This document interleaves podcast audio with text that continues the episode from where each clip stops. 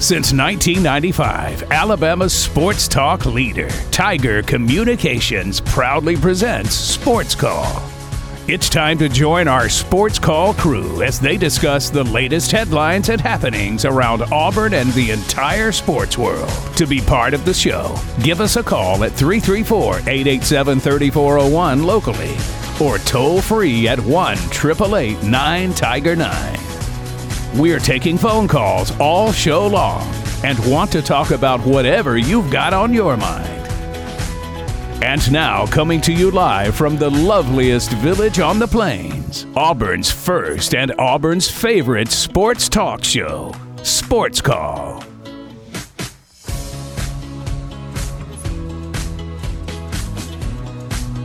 Welcome, Auburn, into the Monday edition of Sports Call live on Tiger 95.9, the Tiger.fm, and the Tiger Communications app. My name is Ryan Lavoie, the host of this program. Today I've got Tom Peavy and Brant Daughtry with me as we have a lot to talk about on this Monday following a undecisive but nevertheless victorious trip to California. Auburn winning 14 to 10 against Cal. We will have a complete breakdown of that game, our thoughts on how the Tigers performed, what they could have done differently, what they will need to do differently going forward.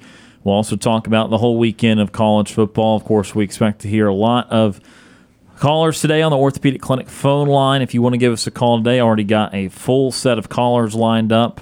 Uh, so be a little bit patient, if you will. But 334 887 3401 locally or toll free 1 Tiger and I are the numbers to call us here on this Monday afternoon.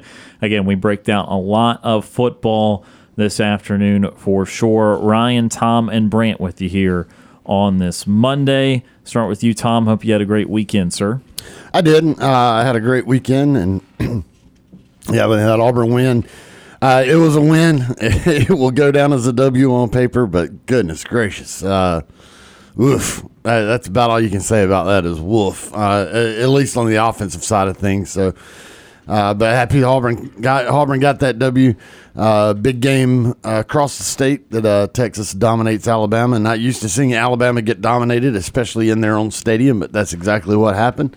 a lot of different moving parts going on in college football, and then course, first week of NFL, and there's already crazy stuff going on there. Uh, I know later in the week we'll have Joe Bartle on and discuss some things, but already some major injuries are kind of shaking some stuff up within the NFL, and I know it's affected uh, one of my teams as uh, J.K.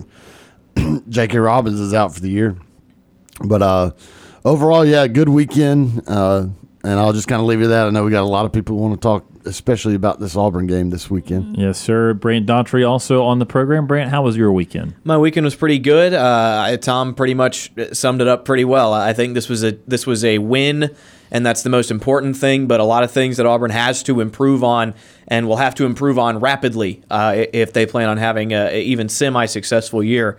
Uh, I think the defense, which was what I was mostly concerned about, uh, played really well. Uh, this is a Cal team that came in wanting to run the football and, and had run the football well so far this season, uh, even though it was just only one game. But I don't care who you're playing. You go on the road and you average 10 yards a carry, you've got an effective running game. So Auburn came in against a Cal team that knows how to run the ball and held them to a very average game. Uh, I mean, Jaydn Ott, I think, the, the star running back – uh, who had over 200 yards, I think, in that week one game against North Texas, ended up averaging about four yards a carry, significantly less than what he got. He had, I think, he had over 10 a carry uh, in in game one. So a great uh, nine nine yards carry. So so either way, much a really good performance, better much better than expected on my end performance from the defense. Uh, the offense, though uh, left a lot to be desired, and I'm sure that's what we'll talk about. Uh, something that we probably won't have time to get to uh, in the remainder of the show, so I'll mention it now. The Atlanta Braves have officially clinched a playoff spot. They are the first team in Major League Baseball to lock up a spot in the playoffs, and now they're going up against the Phillies. And if they take three out of four from the Phillies in this series, then they will win the NL East, and that's the next check mark. Uh, yeah, absolutely. Then we're watching the the Braves game right now in our studio, so hope uh, they can pull it out against Philly and march closer to the one seed. But yes, the conversation will be directed around football and in particular college football. We had NFL week one that culminates tonight. We'll get to that later in the week, I'm sure. But again, a lot of thoughts on Auburn and Cal, Alabama and Texas, and some other matchups this past weekend. Normally we would get right to our opinions, but uh, because we already have a full phone line and we expect a lot of calls today, we're going to go ahead and get to the Orthopedic Clinic phone line 334 887 3401 locally or toll free 1 889 Tiger 9. Starting us off today, Real deal from Coosa County. Real Deal is with us. Real Deal, how are you this afternoon? All right, it's like I told y'all last Friday what the deal was with Alabama, and it's Tom Peavy there. Tom's here. Yeah, I'm here. Okay, you know Tom about the Auburn game. I thought about what you said last year. An ugly win is better than a pretty loss. That's right. and a win is a win. But I'm going to get back to Alabama. I'm going to tell y'all what I told you last Friday. Alabama going to lose some more games. Where all these talking head sports call people fail to understand to call football. Now these players are getting paid. And let me tell you something else, y'all might have noticed, and you might have not. Deion Sanders has proved in the transfer portal it really helps because Georgia blew out Ball State, but Ball State held Georgia in the first quarter, zero zero. All it was is Ball State just didn't have enough athletes to keep up with Georgia. Now going back to Alabama, I understand that Nick Saban coaches the secondary. Okay, that's one problem. The next problem is on Paul Finebaum showed that Alabama fans are just going crazy about, you know, how things isn't right. Long as they got this NIL transfer portal, everybody's going to have a chance to win. People keep saying that the SEC is down. No, the SEC isn't down. Everybody's getting great athletes, good athletes. Some schools might not be getting enough athletes, but everybody's getting great athletes. And I said, like I told y'all last Friday, it's not going to surprise me that Texas beat Alabama. Miro is a quarterback in a running back's body. He's not no quarterback. The touchdowns he scored, he just threw the ball as far as he could and told the wide receiver to run upon it. He can't read defenses. He just drop back, and when he sees that the rush is about to get him, he runs. That's not a quarterback. And Nick Saban tried to fool everybody, giving the starting lineup, not telling who his quarterback was. I knew his quarterback was because the other two quarterbacks was not going to be able to get away from the rush like Miro. And also, Nick Saban knew this. He knew all of this. He knew exactly. Miami Hurricanes, they done got some more good players. They be a good Texas A&M team. It wasn't that Texas was bad. Texas did a lot of bad things in the red zone. That's not Miami's fault. That's part of the game. A lot of people to say, if Texas hasn't done this, if Texas hasn't done that, that's part of the game. But going back to Auburn, a win is a win, and people better realize the transfer portal is going to kill a lot of teams. You're going to see a lot of schools, people are saying there's upsets, but they're not upsets. Trump State had a wide receiver catching balls like he was on a tightrope or just jumping off trampolines, catching balls with one hand. That was a kid from Trump State. We don't know where he was from. He was a great wide receiver. I'm going to hang up and get you guys comments. War Eagle, I know you got other calls. Yes, sir. War Eagle. Appreciate that phone call. That is real deal from Coosa County. Yeah, to Real Deal's credit, he called in uh, on on Friday and mentioned the uh, his thoughts on the Texas Alabama game. Uh, he's obviously a big proponent of the, the portal, and again, we've not debunked or tried to debunk that. Uh, we we still have some differences on, on ways to build programs, but it's clear the portal matters. No one on the show said it does not. Uh, but uh, yeah, most of those thoughts were not Auburn related. So uh, if you Bama, Texas thoughts there? Yeah, absolutely. I, I think Real Deal brings up a great point. Jaden Milroe did look bad. He looked really bad in that game, and he's. I, I don't know how good or bad Jaden Milroe is going to end up being. Jalen. Jalen Milroe, excuse me. Uh, I, I don't know how bad he's going to end up being, but if he continues to play like that, then yeah, Alabama's going to lose more games. Uh, He was not good enough, and that's something that we haven't seen in Alabama in a while. I mean, who was the last Alabama quarterback to look that bad in a game that I guess that wasn't played in Jordan Hare Stadium? Uh, it, it- especially playing in Bryant Denny, like that's that is I think I saw this is the first time Nick Saban's lost a home game by more than 10 points since since like 2003 when he was at LSU something mm-hmm. ridiculous like that. So this is I, I I don't know that I'm not going to declare the dynasty dead until Nick Saban is gone but this I mean Alabama's fallen off a little bit. And to Real Deal's point building through the transfer portal is going to close the gap between the top of college football and the middle. I think that you've got a lot of really good players that can come to come to other teams now, and I think that I think the portal overall is a good thing, and I think it does close that talent gap that Real Deal was talking about. Yeah, uh, it, it does. It- the The portal is definitely closing that talent gap. Uh, the one thing with Milroe that really caught my eye, and this is something that uh, Alabama fans are not used to because Tua was so good at it, and Bryce Young was so good at it. uh, Milroe just uh, Milroe does not like to sit in the pocket. He uh, and, there's times that he's getting the protection, and and he likes to scramble too early. He- uh, it sounds like something that we used to keep talking about with with Bo Nix and then T.J. Finley and some of these other Auburn quarterbacks that. Uh, bailing out of the pocket too early and just trying to make something happen on the run instead of sitting in the pocket and letting things develop. Milroe, a lot of times he's trying to get out real, a little bit too quick, and it's causing him to make some throws that he shouldn't make. And uh, yeah, he it looked rough. Uh, he looked rough, and then their secondary. Uh, I mean, Quinn Ewers just just picked them apart, and especially deep. I, I really liked Quinn Ewers' game in that uh, the way that he played that game. He was really good at uh, using his eyes to pull a, a safety away from where he was actually going to throw it. I mean, he did that to him a couple of times and uh, kept hitting big plays on Bama. It's just uh, that was not a performance anybody is used to seeing in many many years out of the Crimson Tide. I thought uh, since we are talking uh, Milroe right now, I think with him is that he what the issue within the issue is is he doesn't process things quickly enough Right. uh, down the field, and when he is forced to speed up, he makes us a, a, a- a poor decision. The pathway to Texas winning that game was always make Milroe make big mistakes and then have Quinn Ewers be awesome. Quinn Ewers was awesome. He was, tw- I think, 24 of 38, over 300 yards, a couple long touchdown passes.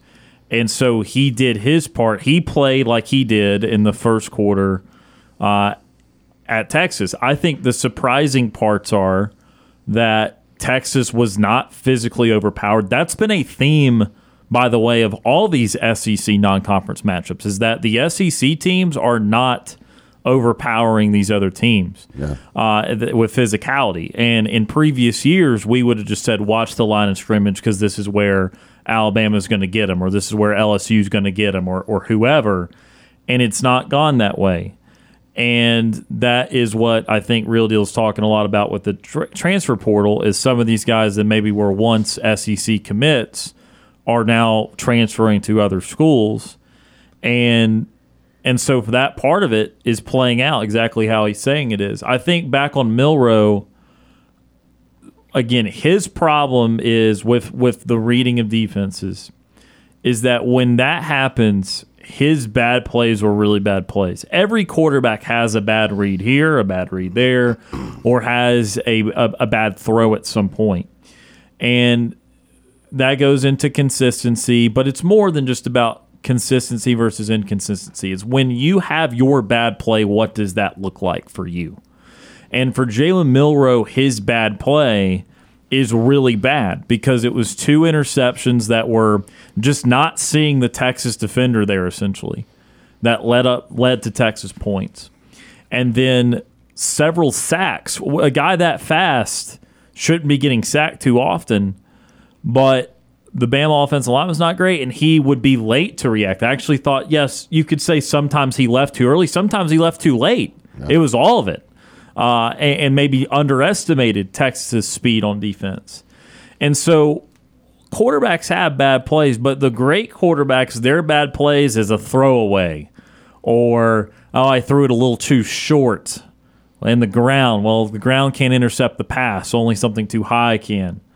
Uh, and, and with Milroe, his bad plays were much more detrimental because they were big time negative plays actively uh, against the success of Alabama. And so, again, credit Texas because it was more than just those two things. Like I said, the physicality was was much better than I would have thought it was. Alabama did not run the ball very well either. They tried; they were pretty balanced in play calling. They did not run over overwhelmingly well, which is something they want to do more of this year. In Texas, while they didn't run well, they ran okay in key spots. Uh, and in particular, that last drive, milking the last six or seven minutes, whatever, off the clock. Uh, but yeah, no, that was a a concern for them going in was if you pressured Milroe, what would happen? And uh, he has not improved from that Texas A&M game last year. And that's another thing I think we could have another conversation about in college football is show me the guys that are actively improving a lot from year to year. Because for some reason right now, I need to go do do a deep dive.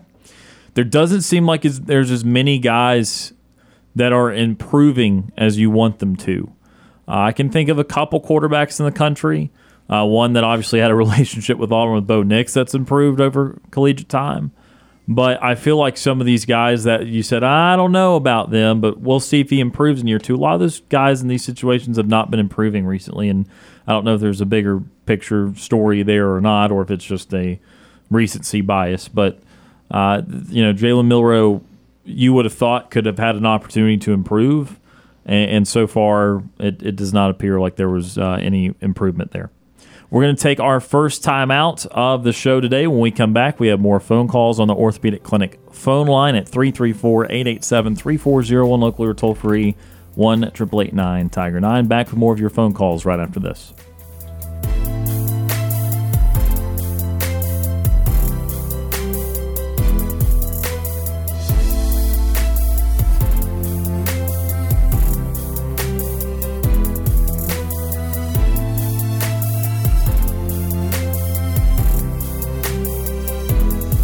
Sports Call has been on the air since 1995.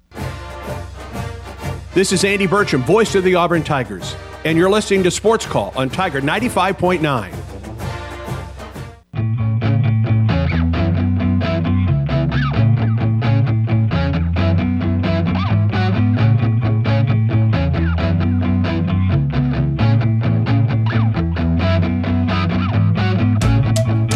Welcome back to Sports Call, Tiger 95.9. Ryan Lavoie, Brant Daughtry, Tom Peavy with you here on this Monday. A lot of phone calls to get to, so let's keep it going on the Orthopedic Clinic phone line, 334-887-3401, locally or toll-free, 1-888-9 Tiger 9. Next up. Matt from Tallahassee. Matt is with us. Matt, how are you this afternoon? Hey, Ryan. Hey, Brandon! Hey, Matt. Hi, Tom. Hey, what's up? Where's your girlfriend at? Oh. She didn't come today? She did not come today. She's still at work. She owes us $250 each. All right, I, I'll make sure I tell her. She might be listening, so I, but I'll let her know. Hi, Michelle. hey, hey, I got something to say. Hey, hey, Bama. You just got Texas A. Texas Longhorns beat the hell you. Go Longhorns. There you go. Yeah. Hey, uh, another thing. Oh, That FSU or the Braves? Because the Braves just won. right. Okay, there we go. Yeah, Bra- Hey, uh, yeah, Braves just won just a second ago. Yeah. Good job. Good job. Hey, I want to talk about like uh, I want to talk about the game, the Auburn game this week. Is like uh, I know they changed up the lineup, I, um, linebackers, but I want to talk about Javon Hunter. Hunter. He he wasn't doing too good in the first half. He fumbled the ball. Is it because he sat out that like the first game, or Uh, Jarquez. Yeah, I, I, I don't know that it was necessarily. They, I mean, Hugh Freeze said that he thought that there may have been a little bit of rust there, but I, you know, I don't think it was that. I, I think it was just overall that offense was struggling just to get any sort of anything going, any sort of momentum or anything. They just couldn't get it through the air or through the ground. And then like, like and Brent and the other fumble, Auburn. I thought Auburn recovered the other fumble. And I, I I, thought that every turnover that was called was called the correct way. I, I thought that Auburn lost all of those fumbles legitimately. and so so so uh, and like another thing, I was reading um that the four star linebacker. He's committed to Alabama, but he's coming for a visit. So you think he'll come to Auburn or not? I've got no idea. I, I mean, at, at this point, you get into the season like this, and recruiting really takes a back seat, at least uh, for for us. Uh, obviously, recruiting is important all year round for the coaching staff, but uh, I, I have the policy of I don't really pay attention to recruits until a guy is committed to Auburn. So that's uh, that's where I'm that's where I am on that. Okay, another question is, um, is Auburn like how uh, is Auburn favored, and how big are they favored in this game? And is there a way if they win this week, could they be in the top twenty-five? And then if Bama loses, say two or three more games, they're at the SEC championship game, right? Well, it, first of all, Bama's got to lose some SEC games before they get eliminated from the SEC championship. They are certainly not in a good spot for the playoff, though, at least as it stands right now, but still a lot of season left. Uh, Auburn could beat Samford, but I, I don't know how much Auburn's favored by, but I imagine it's by a, A lot. lot, yeah. Uh, if they if they cover comfortably, then maybe there's a chance they crack the top 25, but I wouldn't count on it. Uh, I still think they're a win over Texas A&M away from that happening. Uh, but I, I I don't know. It's possible. So, so like, so all, this is a question for all three of you guys. Say Auburn beats Stanford, okay? Okay. So the next- game, the next game is against. Texas A&M. At Texas A&M. Okay, so say Auburn beats Texas A&M, and then then Auburn has to play Georgia. Georgia.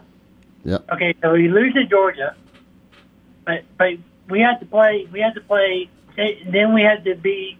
Say we beat Mississippi State, uh, Arkansas.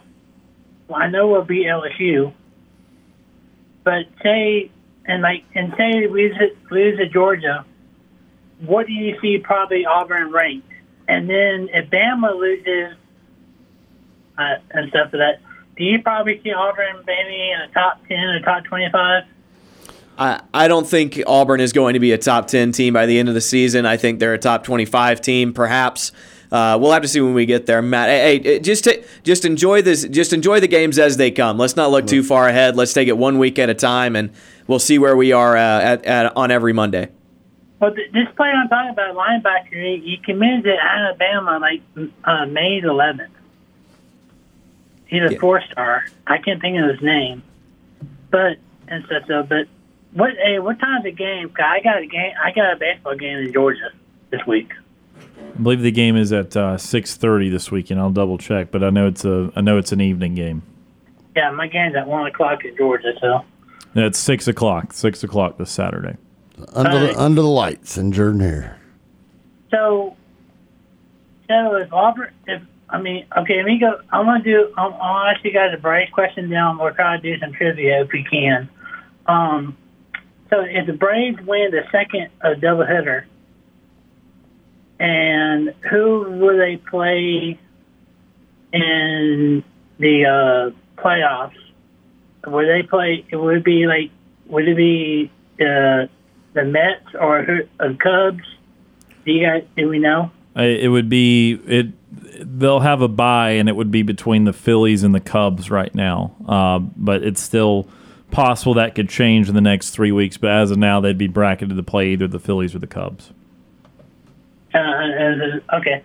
Um, I saw that. I saw one game that uh, the man, the Braves manager got ejected, and was he calling? Was it cause of uh, Ronald Cruz Jr. or was it like the bad bad call or something like that?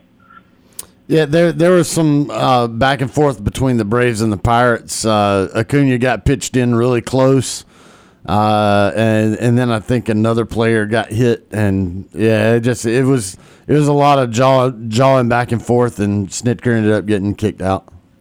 So, wait, so what do you guys think about the Braves retiring Andruw Jones' number? I think it was a really good thing. Yeah. and uh, He was a really good player he, for them. He deserved it, and he was a, a great Brave for about nine or ten years there. And uh, yeah, I thought it was really cool. Well, you have to go. You have to say like when uh, they had both of the Jones boys, Chipper and Andruw, they had a good team. Yeah. And and and, and stuff. So, how is this in trivia? Let me see. What what kind of different? How about how about how about mm, 90s music? How about that? 90s music. Uh, let's see here. I'm gonna, I uh, I don't know if I have anything off the top of my head. If either of you guys do, feel free to. If you guys don't, I can I can do I can do movies We or have country or country. we have uh, we have done movies recently though. Um, You guys have to have you done the country have we done what? country trivia? Like country music? Yes. I don't I don't recall. I don't think so. Yeah. I, do you have any country trivia? Uh, let's just do the let's just do the the music trivia. Okay. Uh, "Smells Like Teen Spirit" was a number one hit from which band? Repeat repeat that question. The song "Smells Like Teen Spirit" was a number one hit from which band? Which band? Yep. Like college bands? Uh, no, like a like a musical band, like a like a performing, uh, touring band. Rock band. Yeah. Rock band. I wish they Kiss, but that's not it. Not in the '90s. A little bit, A little bit after Kiss's time. Live out of Kiss time. Uh. Uh, I can't think of right off the bat. It was Nirvana. Nevada. Nirvana. I remember that song in the nineties. Uh, yeah, they were they were big in the '90s. Who was the lead singer of the group No Doubt? No doubt. Yep. That's a that's a country that's a country Nope. singer. Uh, not, you asked for '90s music trivia. Oh, 90s music. 90 okay, 90 90s music. I haven't, I haven't heard that song either. I It's a band. It's a group. No, the group was No Doubt, Oh. and I'm asking for the lead singer. She's on The Voice right now. She's married to a country singer. She is. She's married. I was gonna say Night Plane. That's not it. Um, Carrie Underwood, no. Faith Hill, no. If I said the name Gwen, would you would you get it? Gwen? Gwen. I don't know anyone named Gwen. It's Gwen Stefani. I I've never heard that song. Uh, again, that's a that's a, a person, not a song. But uh, all right, Okay. one one more then. Uh, which musical artist sang the theme of the Titanic, which is "My Heart Will Go On"? That's Shania Twain right there. Close, but not quite. Uh, I was gonna say Tracy Ewen. That's not it. No. Is it? A, is it a female? Yes. It is a female. So it's not Shania. It's not. It's not Tracy Ewen. Not Reba McEntire. Can you give me like a hint? Can you give me Uh, do y'all have another uh, a hint for the answer to this? I don't know. Uh, the initials are CD. Yeah. She's not. She is not a country singer. She's more of a pop. you said CD? Yeah, her her initials are C D. Her first name begins with C. Her last name begins with a D. Carrie Underwood? No. Celine. Celine Celine Dion. Yep. There, you, go. Oh man. Yeah, those are tough ones. You'll get uh, better luck next week. Well, hey, um, the guy that called earlier, uh, the one, the first caller before me, Real deal. Yeah. yeah. I don't know what I don't think he knows what he, he's talking about. I'm not trying to be mean or anything, but uh, he needs to like what my dad tells me is like listen, like read read something about Auburn or, something, and then you can like answer ask questions and stuff. Like that that's what he needs to do, and uh, listen more often, like to me and James and Ward Out Steve and these other callers. I'm not trying to be mean, but he needs to like to work on his history. All right then. I think uh, I think yeah, we're all, we're all right with real deal though. We're we're we're good with that. Well, uh, but Matt, we got to let you go. We're out of we're out of time today. All right, Warrior. War- hey, Tom, tell, tell Michelle I said Warrior going to get her on the show next Monday. I'll see what I can do. Oriole Matt, hope you have a great week. That is Matt from Tallahassee, Matt for Auburn, joining us on the Orthopedic Clinic phone line. We need to take our next break of the program. Back more sports call right after this.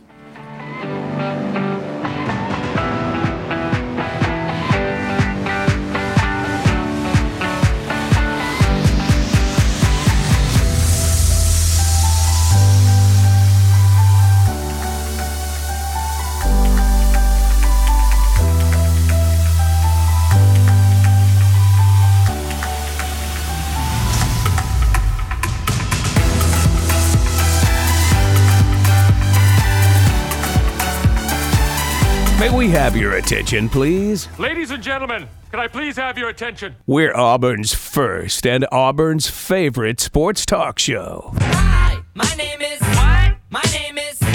My name is. Sports Call on Tiger 95.9. Want more Sports Call? Check us out online at sportscallauburn.com.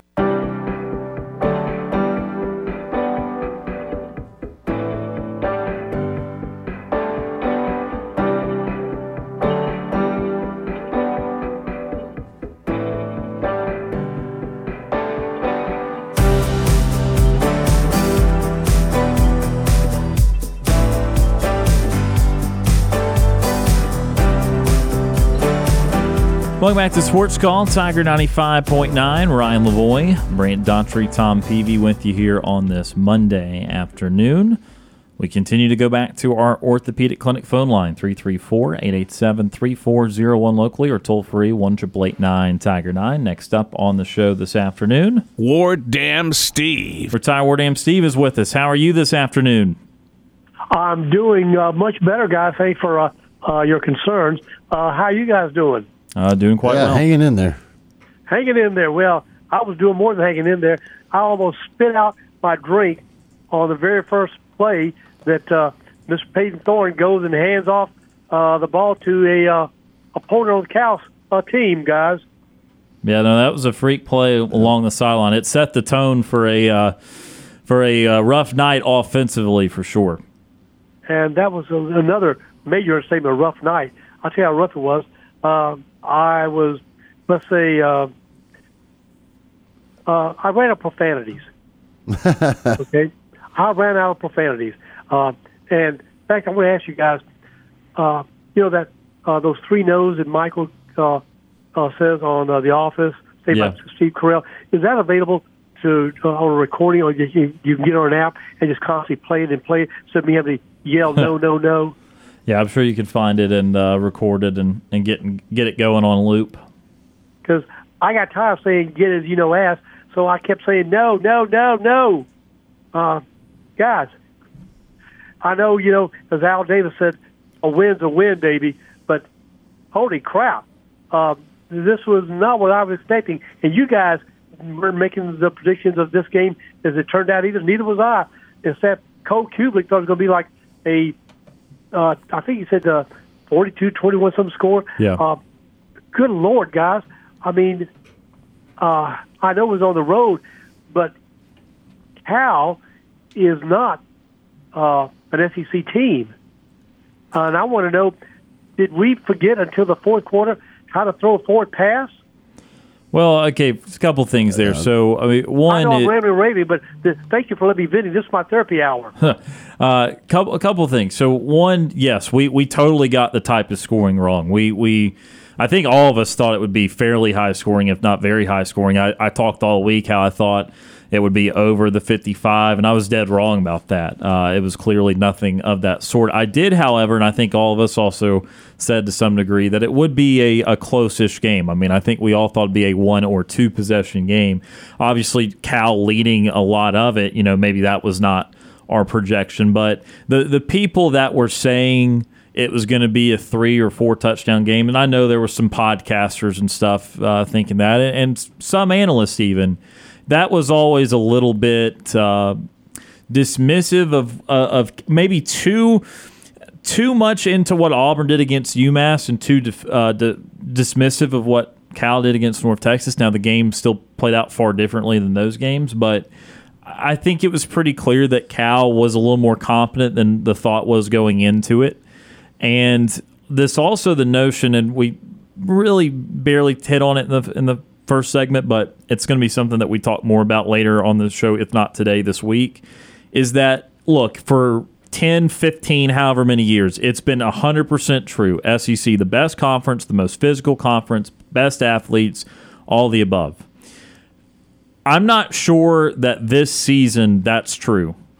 And the SEC has not done well in these head to head matchups. And a lot of them have been perfectly fine matchups to assess that in. LSU Florida State was a fine matchup to assess that in. Alabama Texas was a fine matchup to assess that in. Uh, even I would say North Carolina and South uh, Carolina, to some degree, on a neutral, for, uh, neutral field, excuse me, was a fair matchup to assess that in, and the SEC has not checked those boxes. They've won a couple of the smaller games, obviously the Auburn Cal game, and then uh, Mississippi State Arizona. But the yeah, what about that, Ryan? Excuse me. Mississippi State had to go to overtime at home right, to win. right, uh, they they blew a lead there, and, and so the SEC has been 100. percent There's no revisionist history. It, it has been true. They have been the dominant conference. They've been more physical, but this year, I think it is different. And what that means long term, I don't know yet. And because I mean, heck, the, the conference that's looking the best, to be truthful, right now, is the Pac-12, and they won't exist next year. It ha- as, as a, now. yeah, as as as ro- ironic as it is, the Pac-12 is looking as good as any conference this year so far. Uh, so I, I I would say that the physicality thing again in July would have been very shocking. What we've seen these last two weeks, though, it's now signifying that the physicality is not necessarily a whole lot different. Uh, it's very much team to team. Uh, and, and so that is why, look, even though you said, like you said, you know, Cal's not SEC school, etc., I, th- that has not meant as much this year. The SEC is not pushing around these other conferences when they're playing ACC teams and Pac 12 teams and all that. So uh, it has been a different dynamic this year for sure. Well, at least our defense showed up, right? Yeah, absolutely. Defense Thank was awesome. God, thank God for one particular player at least who got uh, co-defensive player of the week. Yep. Mr. Asante, right? Eugene yeah, Asante, that, yep. that that dude was an absolute beast in that game. Thank God for him. And he played hardly anything last year. Uh, he played a few games in week one, and then he was on scout team. Yeah, he was on scout team. And uh, Marcus Harris, he played an excellent game. Yeah. Oh, defense defense played lights out. Uh, I I, mean, you say they a lot they, of sa- they saved well. the game because the offense sure as hell didn't. Okay, speaking of offense, guys, you know, one thing I can say right now that I'm appreciative of uh, Coach Freeze is he's bluntly honest. And he said it at the, I listened to the post conference comments. He said, This ain't to get it. No. Well, Right. we know this ain't to get it. But I got to ask you guys, wha- you know, these packages we're running in, I mean, I've never coached in my life, but I knew, okay, here comes who? Robby Ashford. What are we going to do, guys? Run the he ball. ain't throwing it. He ain't throwing it. And when he does try to throw it, it might be an interception. Yeah, and Hugh Freeze said today that he that he did not like the the looks that Auburn was given with that, and that uh, that that's not how he expects the if you're going to run that two quarterback system. That's not how he was expecting that to go, and so I, I have a feeling that's probably about to be done. If Robby has packages, I think it's going to be with Payton Thorne out there on the field. Uh, I, I just and, and I I don't like the two quarterback systems. I think you I think you really kind of mess up your rhythm and, and everything. And then of course you saw some confusion. There were times that uh, Thorne was out there looking like he was taking plays, and then Robbie came out, and the play Yeah. clock was already getting low. And what the- about that? Yeah, I those are things that can't be. That can't you know, happen. for these scenarios. And I said, you're burning timeouts. First, Thorne comes out. I don't know which uh, series that was, what quarter. And then here comes Ashford. Then Ashford goes back out. And here comes Thorne. I said, this is organized chaos. Yeah, yeah, that's that to me was the most disturbing part of the whole thing. You want to run a two quarterback system. I don't like it, but I understand why Auburn's doing it. And it, it- but if you're going to do it, you better have a plan, and you better know what that plan is when you send that next quarterback in. They they were going to send in Robby, and then they didn't have a play call ready, and that's when they had to burn that timeout. And that to me is the kind of thing that that it, says you don't have a plan. It says you're not organized. You were you were not ready in that moment, and that to me was the most disturbing thing that I saw uh, in that game. So who's accountable for that kind of nonsense, guys, and that chaos? Is it the offensive coordinator or is it Hugh Freeze or what? It's it's every it's everybody who coaches the offense. Hugh Freeze is culpable. Uh, Philip Montgomery is culpable. I, I honestly, I think I think it comes down to those two. I think those two are the ones that you have to point the finger at. And look, it, it, everyone everyone who's defending it is saying, "Hey, it's game two. They'll get it figured out." That's absolutely true. If it if it if it is that this is this is the one time we see things like that, then it's forgivable. But if it continues going forward, Auburn's going to lose games because of it. And I can't believe I thought there's no way you got this, but uh, I saw the stats that Thorne was nine of fourteen. I thought he really complete that many passes because uh, it must have been all in the fourth quarter, and he looked at times like you know, he was. Uh, I mean, really lacking confidence. I mean, he looked uh, and sometimes intimidated, scared, don't know what to do. I said, this this is not a freshman quarterback. He's played for two years at a Michigan uh, Michigan State, you know, Power Five school. Why is he behaving like this? Yeah, no, I, I, I think that. Go ahead, Tom. I mean, I didn't want to interrupt. My my thing is this: I don't think he look. I I never thought he looked scared or intimidated or anything. Well, he Uh, looked he just let's say. well, he he was not. Well, he hold on. looked uncomfortable. He was uncomfortable. I, I think he realized that he was not throwing the ball good. and Maybe that got in his head. But the other thing is the wide receivers were not getting open. They they were really struggling to find open areas for him to throw the ball to. And then when he was getting some throws, you know, he had the one that sailed a mile high on him that ended up getting intercepted. Yeah. But but I mean, he the receivers were not doing him any favors uh, getting open. And and so, I- you know, I, I don't, I can't put all that blame at, at his feet when I, when there's nobody to throw it to. Then you're you're kind of stuck. But And he's yet, also not, guys- throw, but he was also not throwing the ball well when he was throwing it. Yeah, this was not the guy who threw for six thousand yards at Michigan State.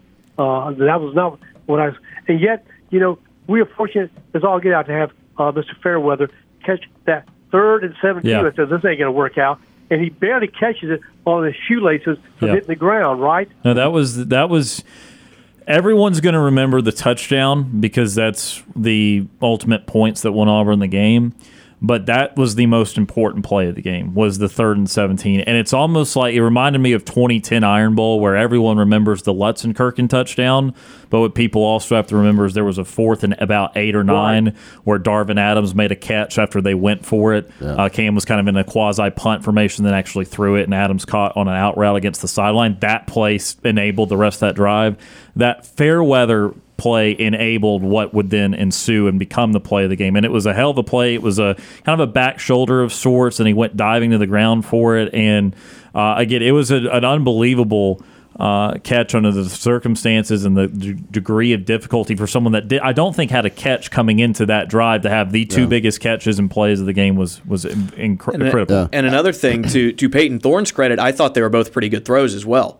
Uh, Very difficult throws that he made. That the the the now the the the touchdown throw I thought was great. The the third down throw, uh, a I don't think should have been thrown because Fairweather was double covered and there's a third that was right there in the vicinity. So he's trying to put one in a crowd, and it was underthrown. Fairweather had to stop and kind of come back and reach low for it. So it was kind of an underthrown ball that Fairweather made a play on, but.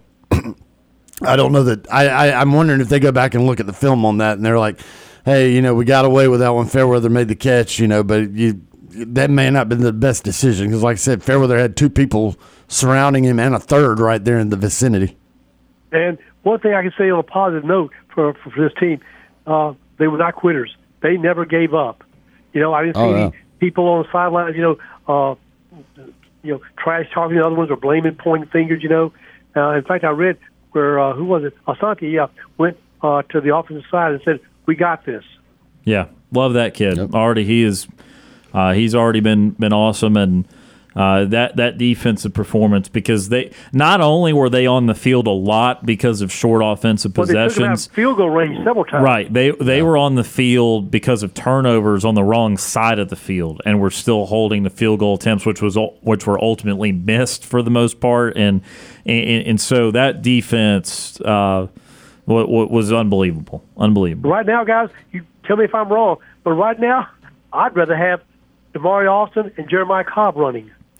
You know, I, I would say that they're all pretty neck and neck. I know Hunter's fumble was at a very pivotal time. Alston also had a fumble. But this is why I talked a little bit about it in the offseason, Steve, where, like, I understand the, the, the desire to get Jarquez Hunter back, but this is a really good backfield. Like, Alston was a big time recruit, too. They, they're talented runners. I still think Jarquez Hunter will be very productive, but I also have faith that if Jarquez Hunter's not out there, I don't think the productivity changes much. So uh, I understand that fumble was at a very important time, uh, but but I think all of them had their moments. All three of those guys had their moments. We didn't really see much of Battie. I think he only had one carry on the night, but th- those other three guys all had productive moments. And about that, guys, I read a stat from one of the ESPN.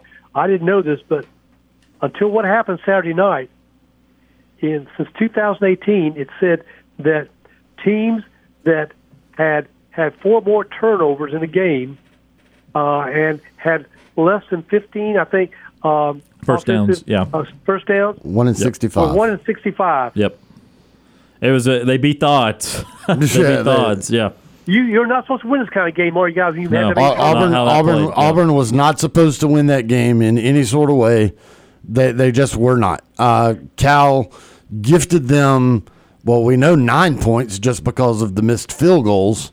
Right. The, Uh, the officiating the crew kept officiating- four points the- off the board the- on the first game, The, first the, play of the the game. officials, by waving his hands in the air, took a touchdown off the board for him. Well, let me ask you about that. Should that have been a touchdown? Yes, guys? Yes, that should have been a touchdown for Cal. That was absolutely one hundred percent a Yeah. Cal touchdown. That that's why officials always should let the play go. And I know it can slow the game down to have to review it and bring it back.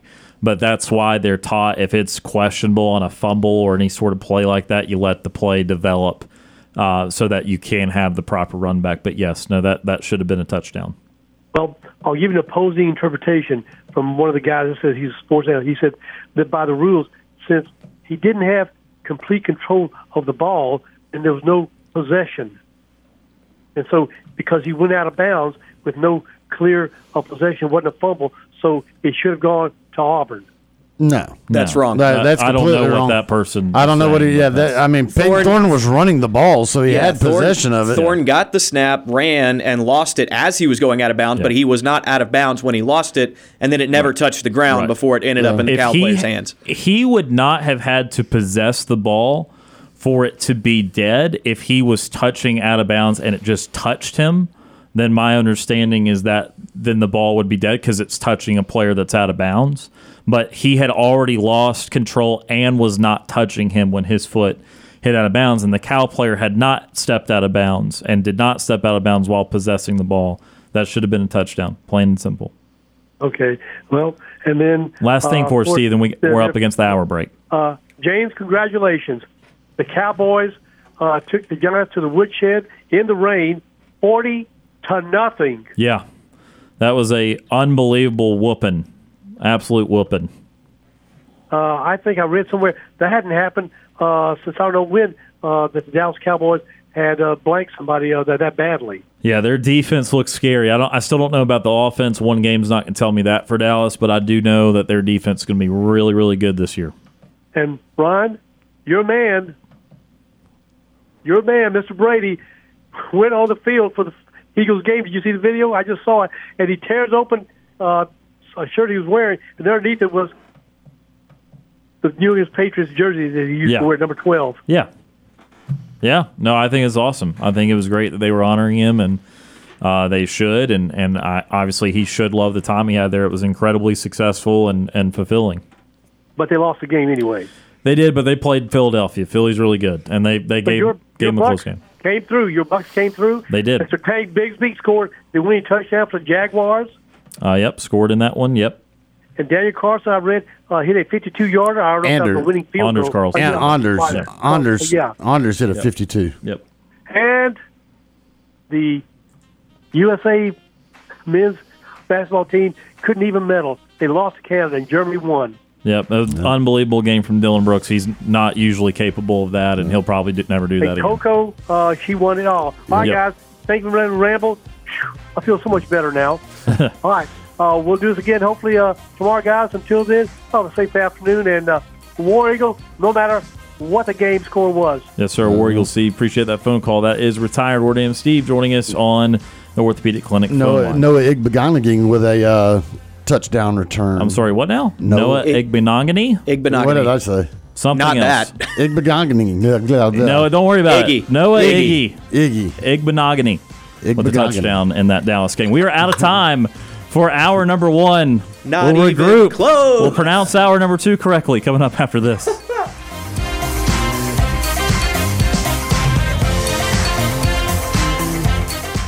One hour of our show is in the books. We've got more to come. Stay tuned for another hour of Sports Call right after the break. Since 1995, Alabama's sports talk leader, Tiger Communications, proudly presents Sports Call. It's time to join our Sports Call crew as they discuss the latest headlines and happenings around Auburn and the entire sports world. To be part of the show, give us a call at 334 887 3401 locally or toll free at 1 888 9 Tiger 9. We're taking phone calls all show long and want to talk about whatever you've got on your mind. And now, coming to you live from the loveliest village on the plains, Auburn's first and Auburn's favorite sports talk show, Sports Call.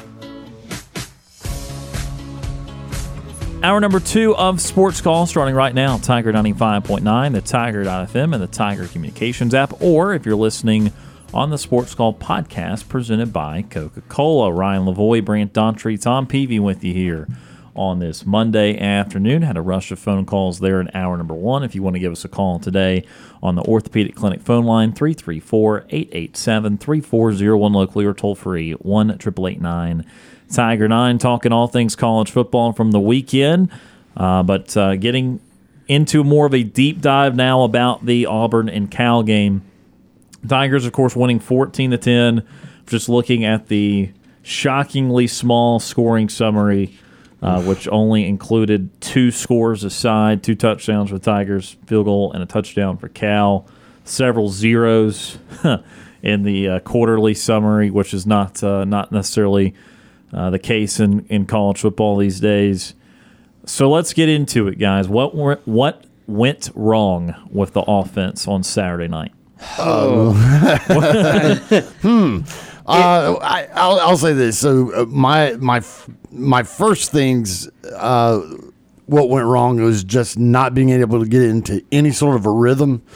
Uh, that whether that be the run game, whether it be the passing game, there's just there was no rhythm, and uh, you you do have to credit Cal for for some of the things they did on defense, but I just I felt like that Auburn just really struggled to figure it out, um, and, that that worries me. And uh, I, I definitely didn't like some of the play calling. Uh, I know I screamed a lot of curse words into my hands at a lot of times when uh, I felt like it was it was time that they needed to try to pass the ball, but yet they ran it anyway. Uh, it just it felt like it, it almost felt like the play calling got scared to throw the ball, and and, and you kind of understand it. I mean, uh, Payton Thorne was not throwing the ball well, but the the run game was not working, and it's like they just they, they could not figure it out. It's like the coaching staff couldn't figure it out, the players couldn't figure it out, we talked briefly about some of the interchange of quarterbacks and, and how it disrupted a lot of things. It disrupt, disrupted a lot of the uh, uh, rhythm that you may have been trying to get in, and then you ended up costing yourself time on the clock. There were, there were just things. I mean, coming out of a quarter and you have to call a timeout because you don't have something prepared. That that that's the type of stuff you can't do. That that is ridiculous. That you come out of a quarter break onto the field and then have to call a timeout. I, that baffles me. So that's the biggest thing is there was just there was no consistency, no rhythm. It, just it. Uh, I I mean I hate to say it, it almost felt like you're just kind of blindly reaching your hand into a hat full of running plays and just randomly Ooh, picking. we have an. Ashford play here. Hey, let's let's run this. Oh, he's not on the field. Well, let's get him out there real quick.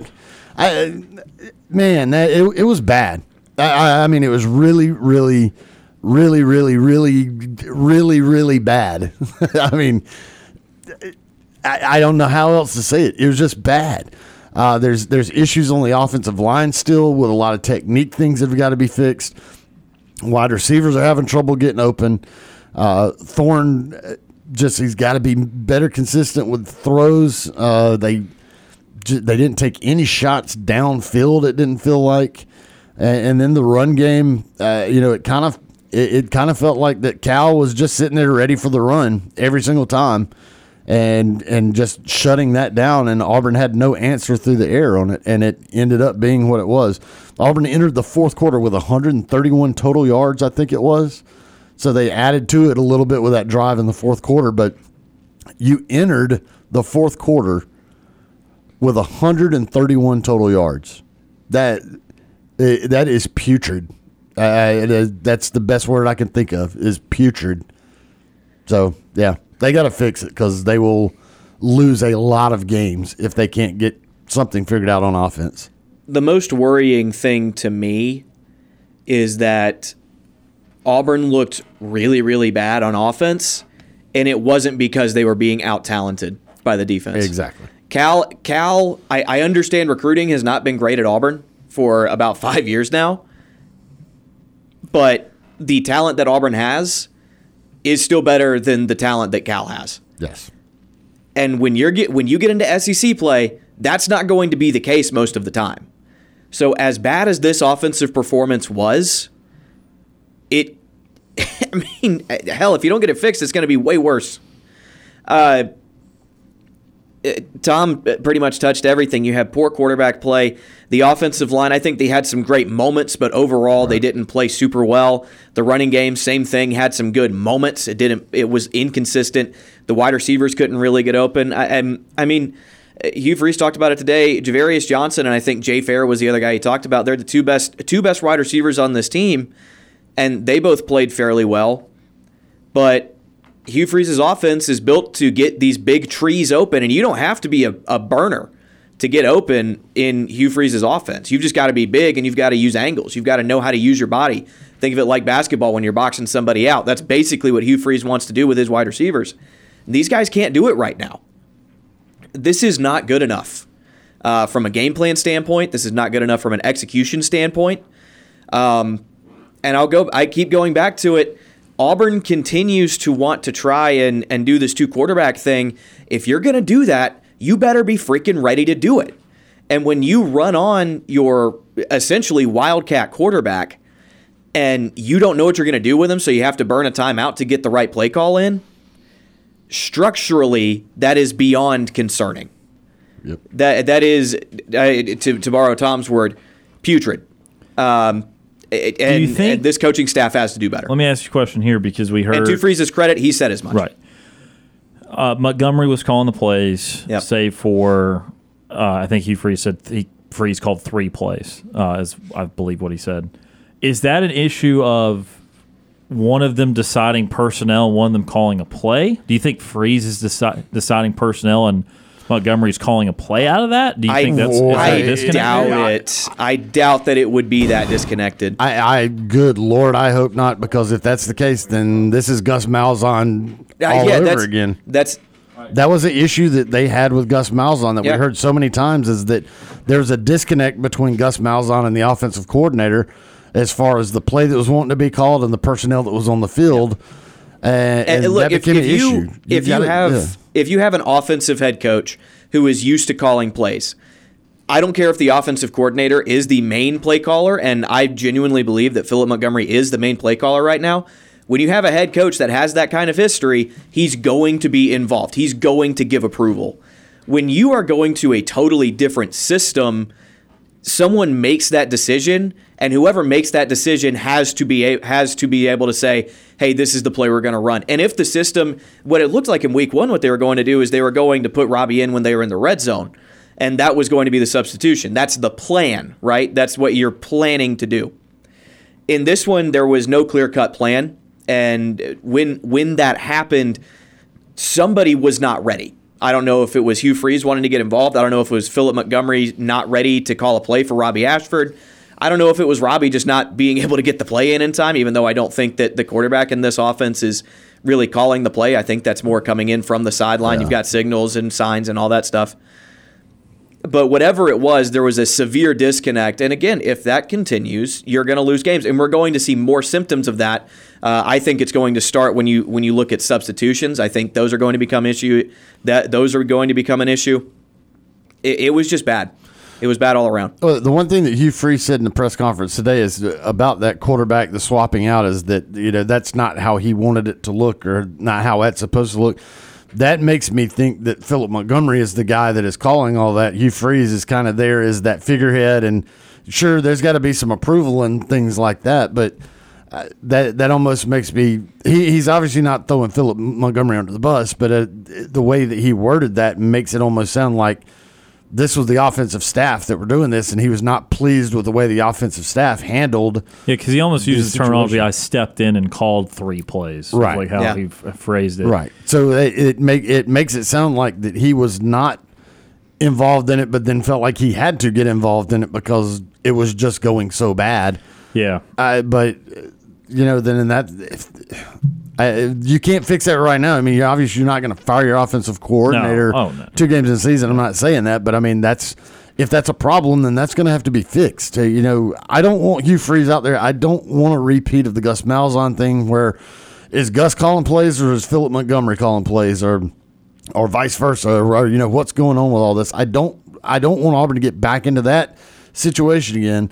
If Philip Montgomery is calling the plays, then it, then he needs to run it, but then he's going to have to do a better job. I don't think we will get into being uh, for it to being unclear who's calling plays, Right. but I do think we will end up doing a song and dance of who's calling them from week to week or year to year. No, I can't. I can see that happening. Right. Uh, I do not. Th- I think Freeze will always be forthcoming about the ratio it's going on. Uh, and, and who's doing what, but I absolutely am already ge- gearing up for a week to week analysis of who's doing what. I so when I look at offensive plan, first off, the plan was bad. They thought that they could run in various ways and I think open up Cal. And I think that maybe they thought that they if they ran well enough then they'd get into some of their explosive passing. And they didn't run well enough to even get that out in the first place. They they ran so uh, Manila early on that they were forced into passing situations and they were not able to pass in this or that situations. Sure. Um, they had one good sequence of running in the first half, and then Damari Alston fumbled, Fumbled at like the 35 of Cal or something like that after they'd had three or four nice runs in a row. And I think what the what the deal was is on one hand, they were fair to look at it and say Payton's not playing really well because the sample size they had, that was true. But also, that was not a large sample size. And they kind of forced themselves into digging a bigger hole in that regard by playing Ashford at ra- more random times than it seemed were planned. And so, because I looked, I, I mean, I think that Thorne, what he finished, nine of 14. I remember vividly seeing he was six of 11. And when you're six of 11 for like 40 something yards and a pick, Nothing about that's good. No. But it's also such, such a small sample size that it's like if you're trying to actually execute a passing plan, you usually throw 30 passes in a game. Right. And so that's not even half of your passing what, what you normally would. Now Auburn only ended up throw, uh, throwing 17 times because again I think that they were they were never able to open up a situation where they feel like they could take a couple shots down the field. They never they they just they went into that game far less confident in Payton Thorne than any of us would have believed.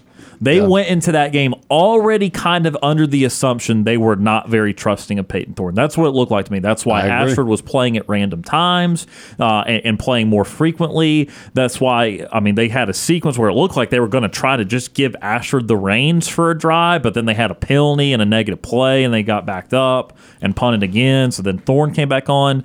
And it just looked like more than anything, there wasn't much conviction in what. Not only was what they planned kind of wrong, there was not even a lot of conviction in what they planned. They they kind of knew, they didn't know what the next option was, Right. Uh, and they were just kind of throwing darts on a dartboard, trying to figure out what would work for them.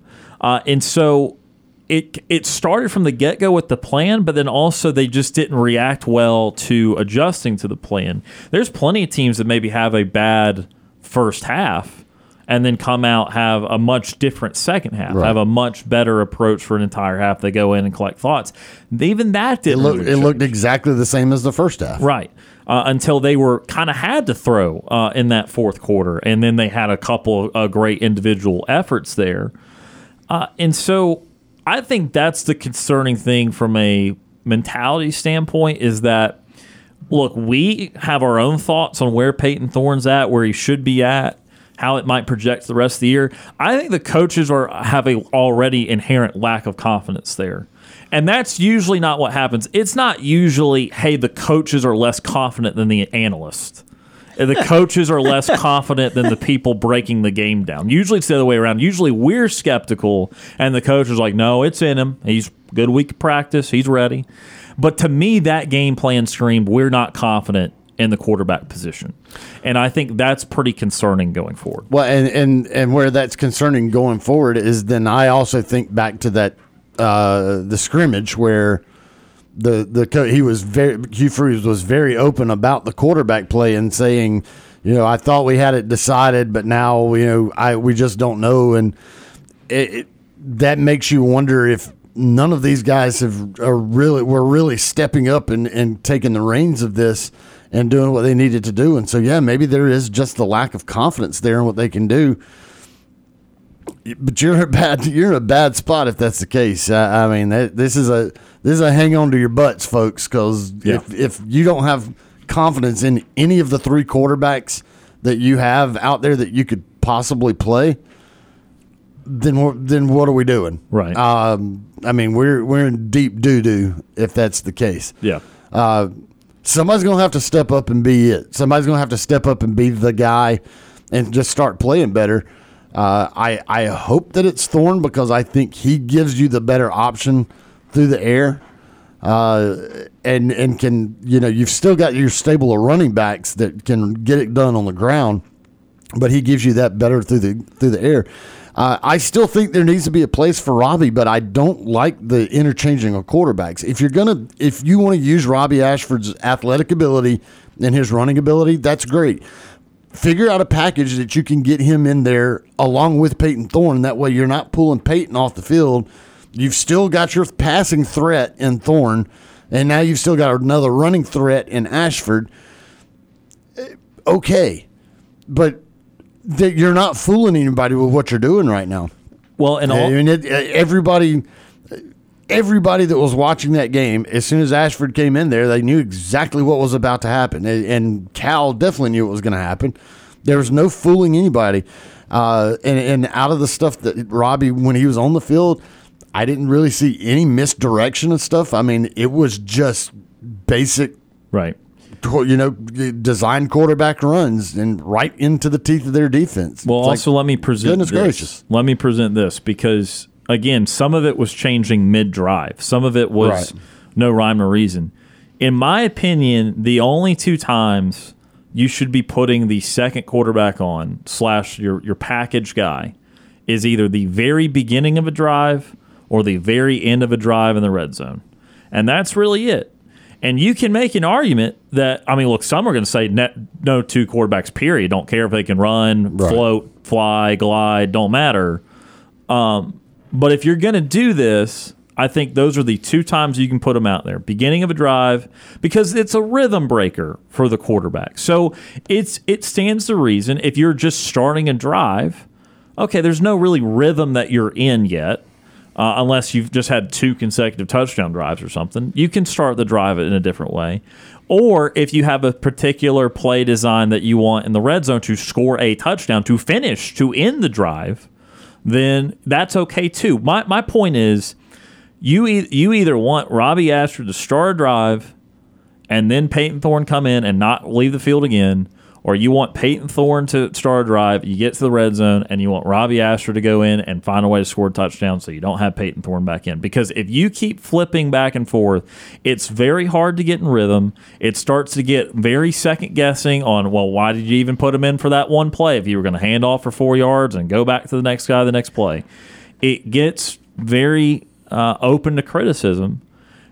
The problem is that at some point, Payton Thorne will have to play really good football because if he is only marginally successful passing, that's why we have this. Because I know the coaches kind of posture this way. Some people like uh, Thorne's running a little bit more than I do. In my opinion, he's not a very good runner. He is okay. He is a standard college quarterback. He is 21 years old or whatever, so he can move a little bit. He's not, you know, Tom Brady or Peyton He's Manning at the end of their statue. career. He's not a statue. But he is not a overwhelmingly po- big positive in a ground game. Robby Ashford is that for you. And so if you're not going to be a successful passer by a fair amount, that's when you open yourself up to the thoughts of, well, we can't really throw, throw it that well, then I guess we need to run. And if we're going to run, does Ashford give us a better chance doing that? Because you have to account for his legs, and that can help the running backs too. It's not just his legs, it can account for another body, and blah, blah, blah, blah, blah. You just go into that thought process. Uh, and, and so some of that will be on Thorne to play well at some point. He will have to do that.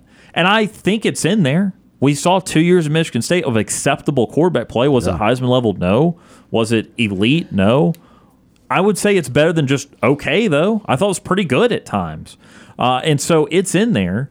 But that's also where we get, go back to the game plan part of it is have some confidence there before you start third and fourth drive. Oh, here's a play for Ashford in the random random part here, and here's a play there, and here's a play there it just it, it, it, fed on itself from both vantage points of how it could get more convoluted more chaotic and it, it, just kept going. We have plenty more thoughts on the offense. We'll have some thoughts on the defense too on the positive side of things a little bit later but first we need to take our next time out and when we come back we'll go back to the orthopedic clinic phone line. You're listening to the monday edition of sports call on tiger 95.9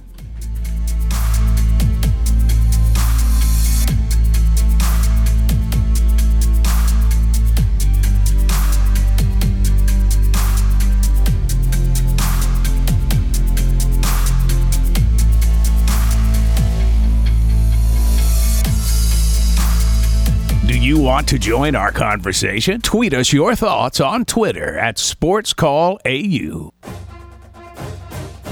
I'm Britt Bowen, voice of Auburn women's basketball and Auburn softball. You're listening to Sports Call on Tiger 95.9.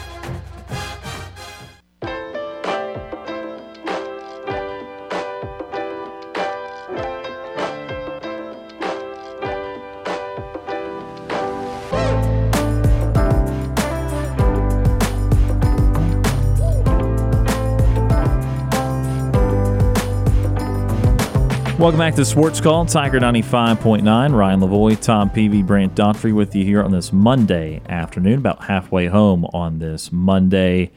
As we go back to the Orthopedic Clinic phone line, 334 887 3401 locally or toll free 1 888 Tiger 9. Next up, James from Montgomery. James is with us. James, how are you this afternoon? I'm good and War Eagle. War Eagle. Yeah, the first thing that I was going to talk about is actually the big loss against uh, Texas that Alabama could not come out with a big win at home. I mean, they could not do it. Yeah. Te- Texas handled them pretty well. Yeah, because I, I was you know, uh, when, before this game was actually on uh, Alabama's schedule, I've been telling everybody that Alabama is not the Alabama team that they've seen with uh, with uh, Bryce Young. That that that is not the the huge comparison with Bryce Young or without Bryce Young because I think Alabama is not the championship team that Alabama fans have wanted with uh, Nick Saban. I mean, if if they lose next week, if they lose this weekend, I think it will be a good time for the front office in Tuscaloosa and and actually give them give him the opportunity to actually pack his things, pack Nick Saban's bags up and and move on, you know, and let a new coach come in as well. Yeah, again, not not exactly you know front office, be president, athletic director, certain uh, stuff like that. Obviously, he would. There's zero chance he would ever be fired. It would be him retiring. But again, I, I don't think that will be happening uh, this year. Although I, I, definitely think it's coming. I don't think it's it's it's too far away at this point. And uh, yeah, I mean, again, they that was a, a a big loss for them. They're they're not eliminated from absolutely any of their goals. And again, I, remind a lot of people. Uh, to again be a little careful because they have lost one game all but two years. So even in four of their national title years, they still lost a game at some point. So it, they're they're not out of it, but certainly it's not a good sign. And uh, there are certain signs of leakage with them, and so it was a, uh, a disappointing result for them that weekend, last weekend.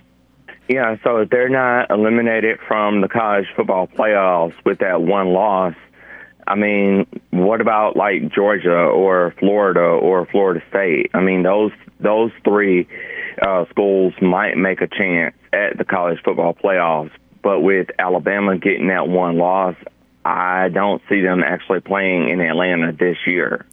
Certainly, Georgia and Florida State will have uh, really good playoff chances. Florida will not, but uh, I, I, think that Georgia will, because of schedule and quality of team. I mean, they're they're going to be really hard to beat.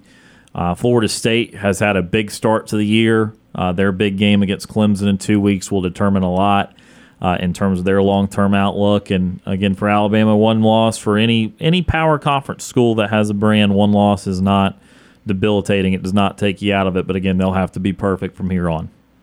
Yeah, so as well. And then I was looking at Auburn and uh, Cal, and I'm very, very excited of seeing um, Auburn actually coming out successfully. I know in the fourth quarter, I know that we were going to lose that one, but we made a um, we made a huge bounce back in in that one uh, like uh, over the weekend, and I was you know I was like you know I was mad. I was just you know trying to see what uh, Payton Thornton was going to do, and I was just you know tweeting you know, saying, you know, guys, y'all need to work harder. Y'all need to do something turn this game around. Y'all just y'all need to make a, a miracle happen. And once that went out, things started changing a little bit different, and we won the game as well.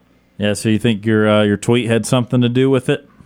Yes, because I was, you know, I was just trying to, you know, trying to see our team win on the road against Cal, and I think it it it actually did something right there. Yeah, well, uh, Auburn did uh, get the win there with that uh, late drive, and again, very glad that even though it was not the prettiest of victories, it was a victory. So uh, Auburn moves to two zero oh on the season. Yes, that's also. I think with this two and zero uh, record, I think this one this weekend will be three and zero, and uh, we play Stanford at home, and we got a, a easy an easy schedule uh, an easy game with Stanford because I did see Stanford play over the weekend, and I think Stanford is is going to be an easy game for us. And then I'm going to be watching uh, Texas A&M and uh, studying their their playbook, and uh, because we do play them at the end of the at the end of the uh, month of September.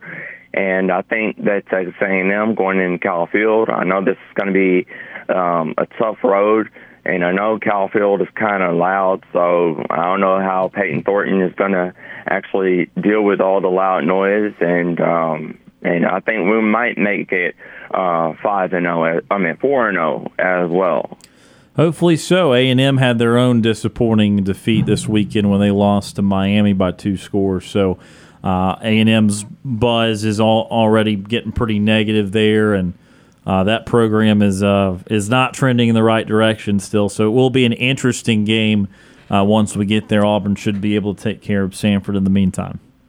Yes, I saw. And then over uh, the weekend, I was seeing. I'm very, very excited to see my Dallas Cowboys actually beat the New York Giants 40 to zero. That was the first time ever in Cowboys history that that actually ever happened in the Cowboys uh, franchise history of of playing that uh, tough road in uh, New York as well. So I'm very, very happy of uh, seeing my Cowboys actually come out with a 40 to zero uh, lead as well. Yeah, it was very impressive. They uh, demoralized the Giants from the get go. That game felt over even in the second quarter. And uh, as you said, largest shutout victory in Cowboys history, and they have a long storied history. So uh, that was a, a very impressive win for your Cowboys.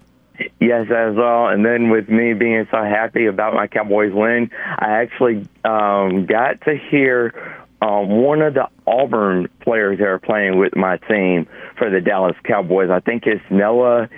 Uh, he's he's Inuakina, if I'm saying his last name right. Cl- close enough. It's Noah Igbinoghene. Don't worry, Tom. Yes. Tom had some trouble with that I- earlier. I was struggling with it. Yeah, so when I actually heard that name, I was like, hmm, do I know this kid? And he played at Auburn, and when he um, did that, you know, that first, when they did the the uh, first quarter of the game, he scooped up the ball and just took it off and and, and ran a six nothing touchdown, and and that was amazing um, for me to actually see him actually playing with my Cowboys as well. Uh, yeah, no, that was very exciting. He had been traded from the Dolphins to the Cowboys a week or so ago, and uh, was able to make a big play right there. Yes, that's all. Because I would like to talk to him if y'all could actually bring him on the show, and I would love to, you know, get to know a lot about him and actually coming to my Cowboys as well. Yeah, we'll see what we can do. We'll see what we can do. What else is on your mind? Well, um, I was watching the uh, race from Kansas, and I'm not too happy about, um, you know, about Denny Hamlin. I thought he was going to win it for me, but, um, you know, it, it was a it was a tough race, and um, I think they're gonna their next race will be in Bristol, Tennessee. So I think um, I, I think I just need to do um, better picking in my in my NASCAR fantasy lineup a, as well, and see if I can win. Well, that's how it goes sometimes. If there hadn't been a caution, Hamlin would have won. So I think you were right to, to pick him in your fantasy. It just uh, the caution kind of threw everything off there. But uh, yeah, Tyler Reddick got the victory, and Bristol is a cutoff race this Saturday night, so it'll be a lot of fun under the lights in Thunder Valley. Yes, as well, because this is, um, you know, when they do these big uh, playoff races, they always have like these big uh, jackpot races that um, actually do with the playoff uh, NASCAR races that they do, and I didn't win, so that is my fourth uh, time losing uh, a big uh, payout over the weekend as well. Well, that that is frustrating, but hey, maybe you'll get it next time. Yes, as well. And then I'm actually going to be looking at the WNBA um, playoff uh, finals that's going to be starting on September the 13th and uh, seeing how my Dallas Wings would uh, actually go to Atlanta and uh, seeing if we're going to win this one uh, this time as well. So I'm hoping that we're going to advance to the to the playoffs and uh, seeing if my Dallas Wings would play against the uh, against the Las Vegas Aces, the uh, net, the WNBA champions as well. And if we do meet up with the uh, Las Vegas Aces, I know we're going to win, and I have um, great uh, determination in my ladies as well. All right. Yeah, you'll have to keep us updated on that because we're not exactly uh, following that. But uh, yeah, you uh, you keep us updated on that. All right, sounds good. And, uh, any fi- any final thoughts for us today, James? Well, yes, I actually do have one final thought because today is September 11th, and I just want to, um, you know, have my heart out to a lot of these men and women. Um, maybe like you know for the firefighters as well, and I know Tom is one. And um, I uh, admire the work and uh, dedication that they do to keep our uh, city safe as well. And um, my heart do go out to the families in New York, and um, I'm hoping things would uh, turn out really good as well.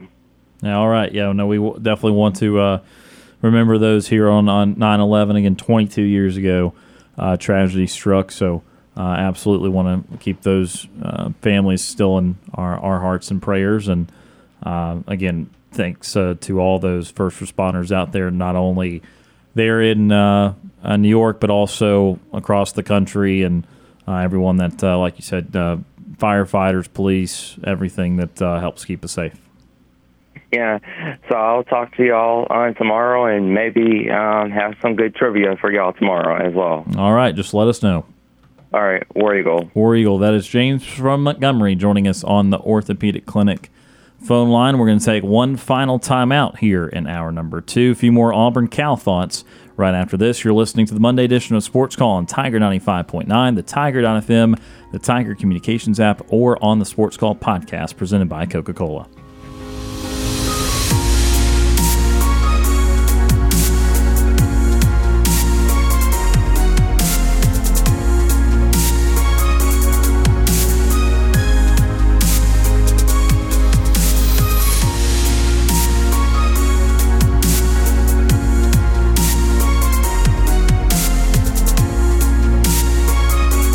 Looking for another way to listen to our show? Be sure to download the Tiger Communications app and listen to Sports Call wherever you go. Follow Sports Call on Twitter at Sports Call AU. Like us on Facebook at Sports Call AU.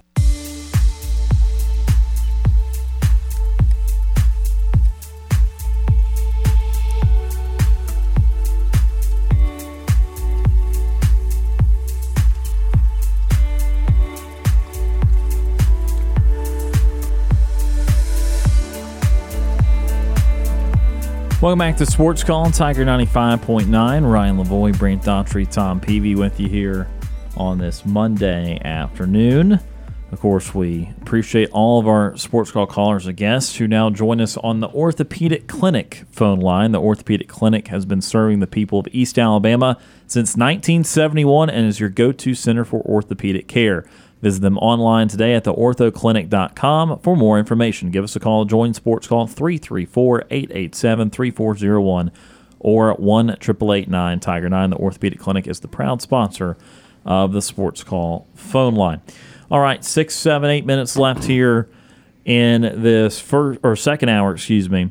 Let's continue to talk more Auburn Cal. Let's continue with uh, some more offensive thoughts. All right, wide, wide. Well, no, No, no, no. Go ahead. No, what were you? I was going to ask you wide receivers. What are we seeing there? We saw Fairweather, couple huge plays late, had had been not a part of it before then. Uh, Jay Fair, Ja'Varrius Johnson singled out by Hugh Freeze earlier today Right. as as feeling like the best two receivers. No Shane Hooks to be found really in that game. I think one target, but no catches. He had a couple catches in the uh, UMass game. That's surprising to me Yeah. and a little disappointing. What what are you seeing from the receiving corps? Uh, well, so so first of all, if if Fairweather can do that, what we saw from him, he was the guy. If, if you know, I was on that hill screaming his name from from the highest tops uh, in the preseason. That that's a guy with the size that is you know, listed as a tight end, but more wide wide receiver type, and that. I think that he's the guy that you can throw those jump balls up to and things like that, just like you saw with the touchdown with a beautiful fade pass uh, and he just skies up to go get it.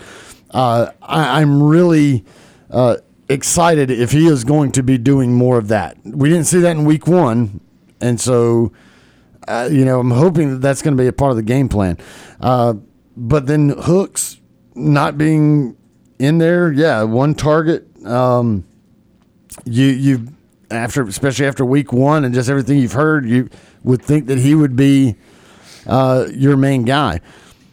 So, I mean, to, to me, that shows, I guess, inconsistencies there at wide receiver.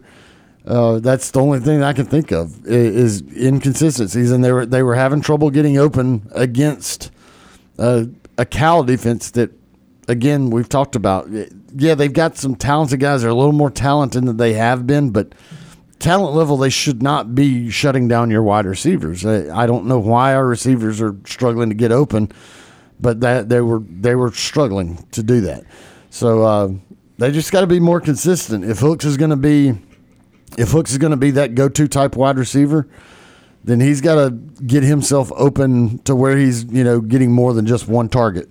Uh, Thorne, I don't know if there were times that he was open and Thorne just missed him. I, you know, I don't know that, but they also were not throwing the ball a whole lot. They they were, you know, pretty much uh, ingrained into the run game, even in times that just kind of made you shake your head, wondering why. Uh, you know, I, I think that he's going to be a part of the passing game going forward. He's just definitely not a part of it here. But I'm hoping that what we saw from Fairweather is going to become the norm and not just a. Yeah, he made a couple good plays against Cal, and the next thing you know, we, it's like, where is he at? So, I think it's the the most negative thing to me is Hugh Freeze made his name calling these RPOs. Right, that was what he built his offense off of. The run pass option thing. When you decide to pass the ball, you are either making that decision off of pre snap alignment or you are making that decision based off of reading one guy on the defense. And if he does one thing, you hand the ball off. If he does another thing, you throw a quick pass. That's the thing. These passes are supposed to be quick. For a quarterback, they are easy throws. They are good to get a guy in rhythm. For a receiver, the guy is going to be open off the off the snap because the corner is in a position to where, hey, quarterback knows what route the wide receiver's running, wide receiver knows what route he's running. The cornerback doesn't know. That's the one advantage that offense has is that they know what's coming.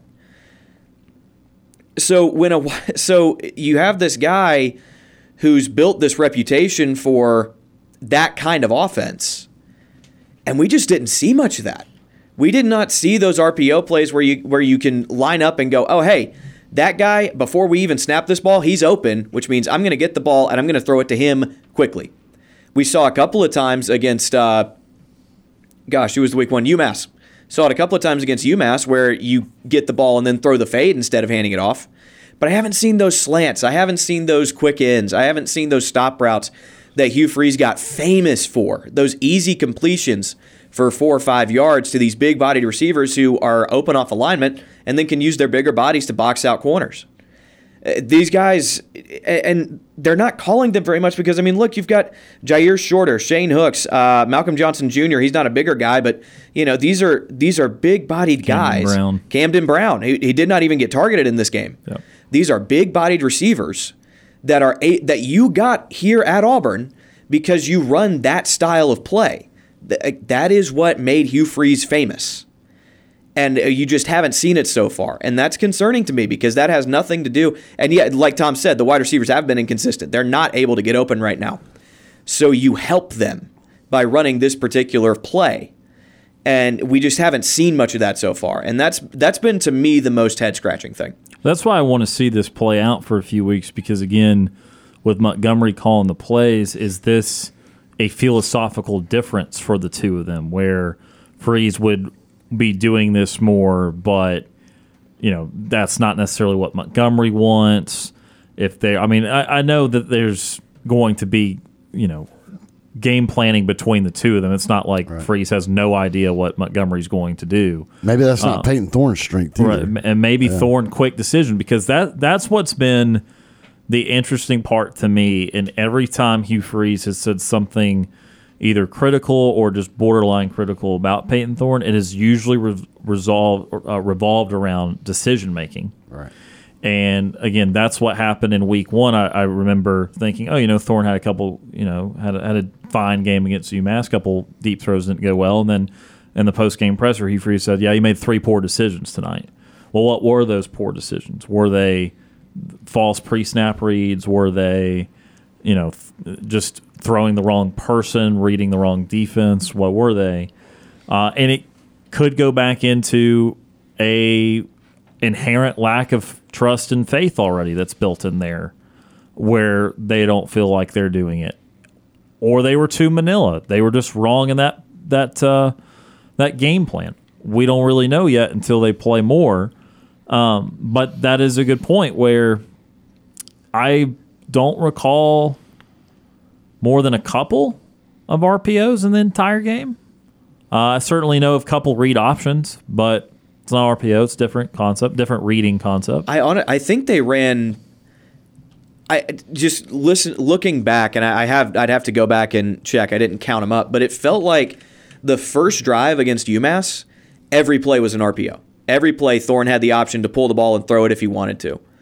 And since then, I mean, you've seen maybe a dozen in the in the plays that we've seen since that first drive against UMass. It's just it's weird that you have that that you have this guy. I, I, I feel like a broken record, but I'm going to continue to pound this point home. He got famous because of that. He made his money because he started doing this when really nobody else was doing it at the college level.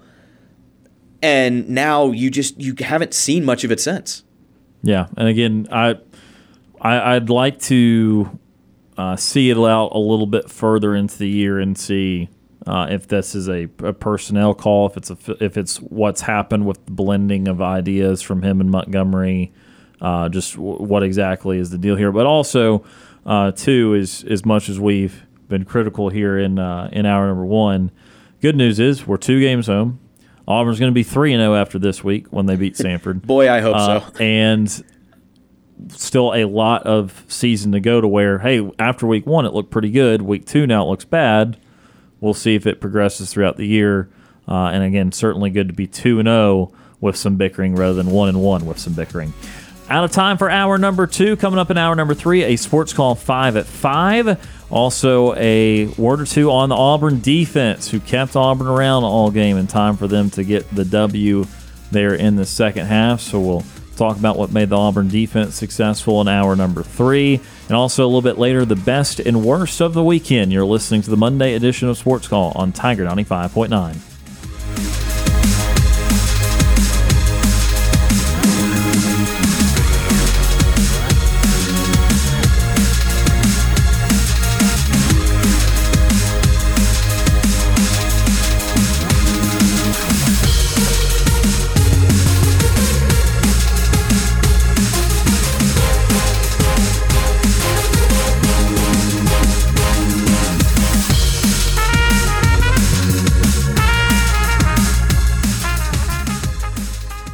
Two hours of sports call are finished. Don't touch that radio dial. We've got one more hour to go.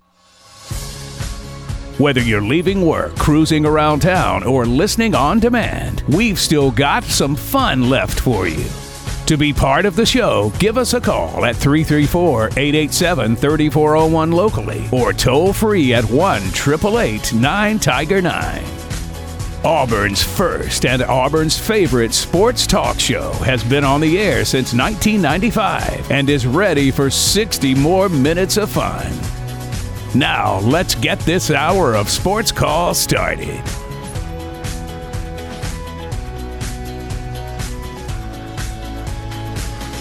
Third and final hour of Sports Call starting right now. Tiger 95.9, the Tiger.fm, the Tiger Communications app, or the Sports Call podcast. Presented by Coca Cola. Ryan Lavoie, Tom Peavy, Brant Daughtry with you here on this Monday afternoon. Coming up in just a few minutes, uh, or a little bit later this hour, I should say, the best and worst of the weekend. Coming up in just a moment, the Sports Call 5 at 5, presented by Southeastern Land Group. But before we get to that, of course, today is 9 11, and on 9 11, 22 years ago, thousands of people were killed and injured in the worst terrorist attack in our nation's history. Today is the anniversary uh, of 9 11. It's been grown to become the largest day of service in America. We invite you to take part in this important national observance along with millions of others and those of us at Tiger Communications by joining together in the spirit of unity and spending time today volunteering, supporting charities, or performing simple good deeds that help others. Please, vi- please visit 911day.org to find out what you can do. And of course, there's still time today uh, to make a difference, and uh, that might be included in our best and worst of the weekend here. Coming up in a, a few minutes as well. Also, want to get now to the Sports Call 5 at 5, and that is presented by Southeastern Land Group. John Harden and Brian Watts are your local land advisors with Southeastern Land Group. Land is always a sound financial investment, but it's also an investment in time with your family and friends. and Brian and John can help you find the perfect property for you. You're looking to sell your land and get maximum exposure to potential buyers, your friends at Southeastern Land Group can also help you with that too. Call John Harden at 334 524 2756 or call Brian Watts at 334 707 4273 or find them online at sclandgroup.com. Not going to really talk about these games yet. We will talk about some of them certainly throughout the week. But for the Sports Call 5 at 5 today, we're going to look at the five top 25 teams that either lost or we're taking overtime on Saturday. Only four lost, so it couldn't quite fit. So I added in the one that went to overtime, and that's how we came up with five. But here's the five teams that got truly tested and or lost on Saturday. Number one. Number one was the one that won North Carolina. They defeated Appalachian State, but it was in overtime, 40 to 34. Carolina had some sequence at the end of that game. Had a 39 yard field goal down the middle of the field to win it and hooked it way left. I described it as closer to the uprights at Wallace Wade Stadium in nearby Durham than it was to actually going through the ones in Kenan Stadium. Carolina would end up in double overtime defeating App State. Uh, they exchanged touchdowns in the first overtime. Carolina scored, did not get their two point conversion, but was able to hold Appalachian State for a very gritty 40 to 34 win. Of course, that was a heck of a game in Boone last year in a very high scoring game. So Carolina App State actually played three close games in the last three years. Uh, Mack Brown talking a little bit after that one about. Uh, I think it's great for the state of North Carolina to play App State, but I'm glad we're done with it. I hope NC State or East Carolina have fun. Uh, so Carolina did survive that one. Number two. First up in top 25 teams losing in the day was Tulane. This one was a little unfortunate that Michael Pratt, their quarterback, was not able to play uh, in that game. And Tulane was hanging in there, especially physically with Ole Miss. Again, another sign that, hey, I know Ole Miss may not be the beacon of physicality in this conference, but Tulane of the AAC was actually stopping Quinshon Judkins for the majority of that game. Ole Miss finally had the dam break at the very end winning 37 to 20. So Tulane's run in the top 25 is over, but Tulane, even with a backup quarterback, was hanging in there for more than three quarters. Number three. Next up in the L column, a team getting too familiar with it, the Texas A&M Aggies. They were number 23 coming in the week. They went down to Miami again. I was wrong about a lot of things over the weekend. I thought this game would be low scoring. This was the high scoring game of the afternoon in a lot of ways. 48 to 33. Looked like Bobby Petrino did an okay job. They did have a couple turnovers, but moved the ball, scored 33 points, and allowed almost half a hundred against Miami. So Miami delivers A&M another disappointing loss. We'll see how much longer that can continue. But 48-33 Miami defeats top 25 at Texas A&M. Number four.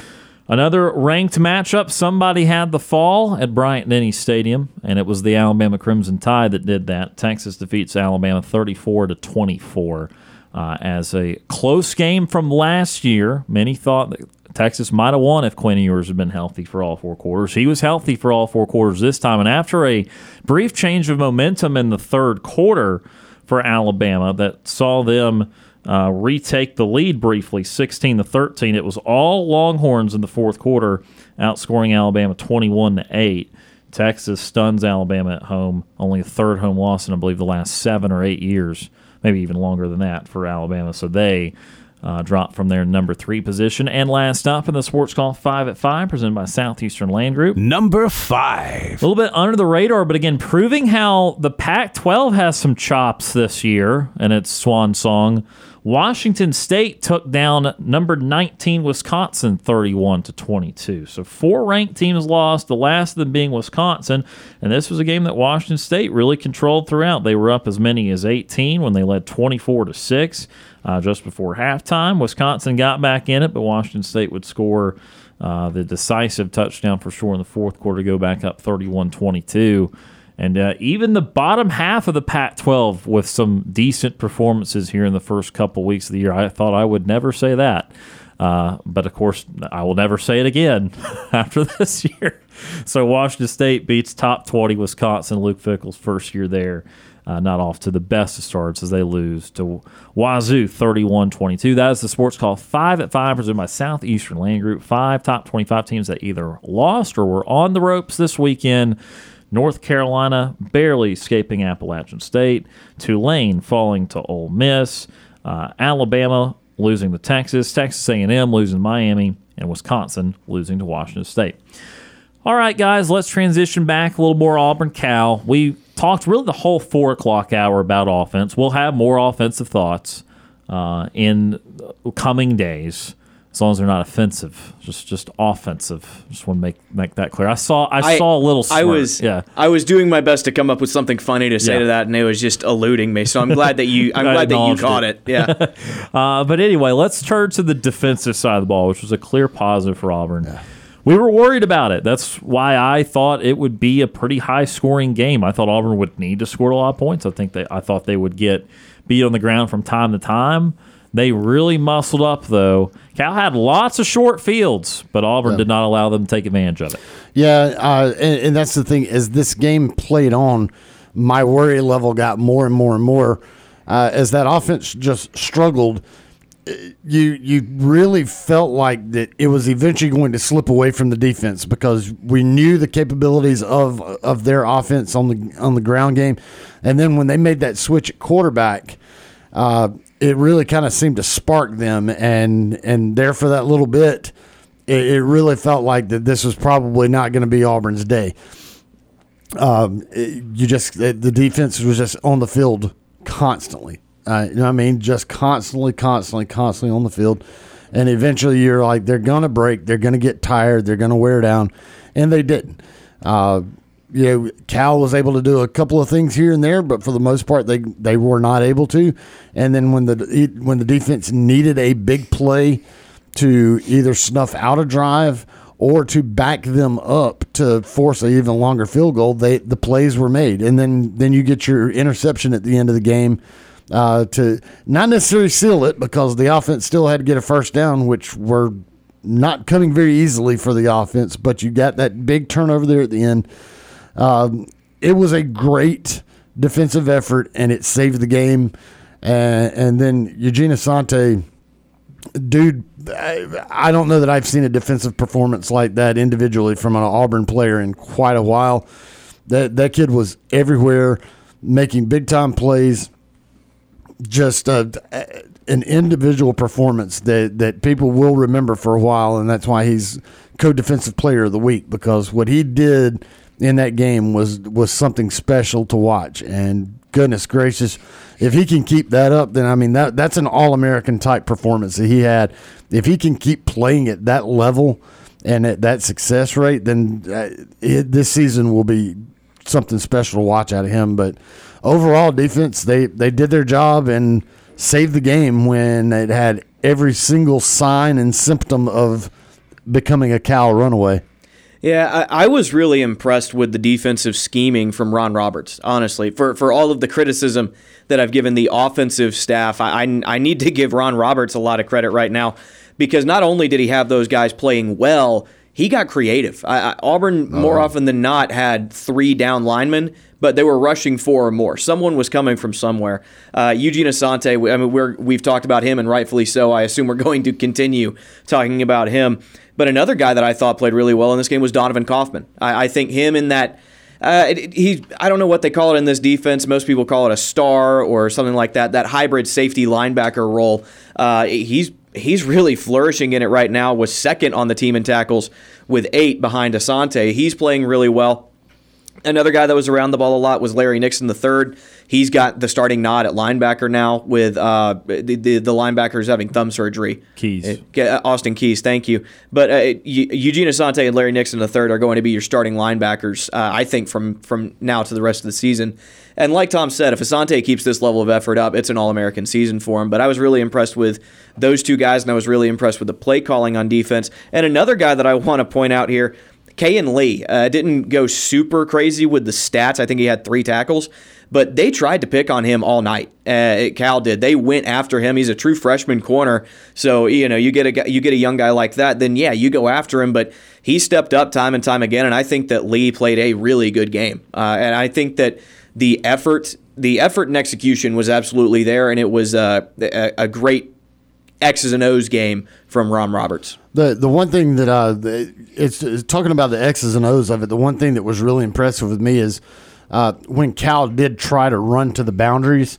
Uh, it's it felt like there was always somebody from Auburn there. Yeah. Um, and maybe even not just a single guy, but multiple guys that were there. And then, of course, you know, you have guys from that linebacker position that were just running like they were on fire out there to to add help to that.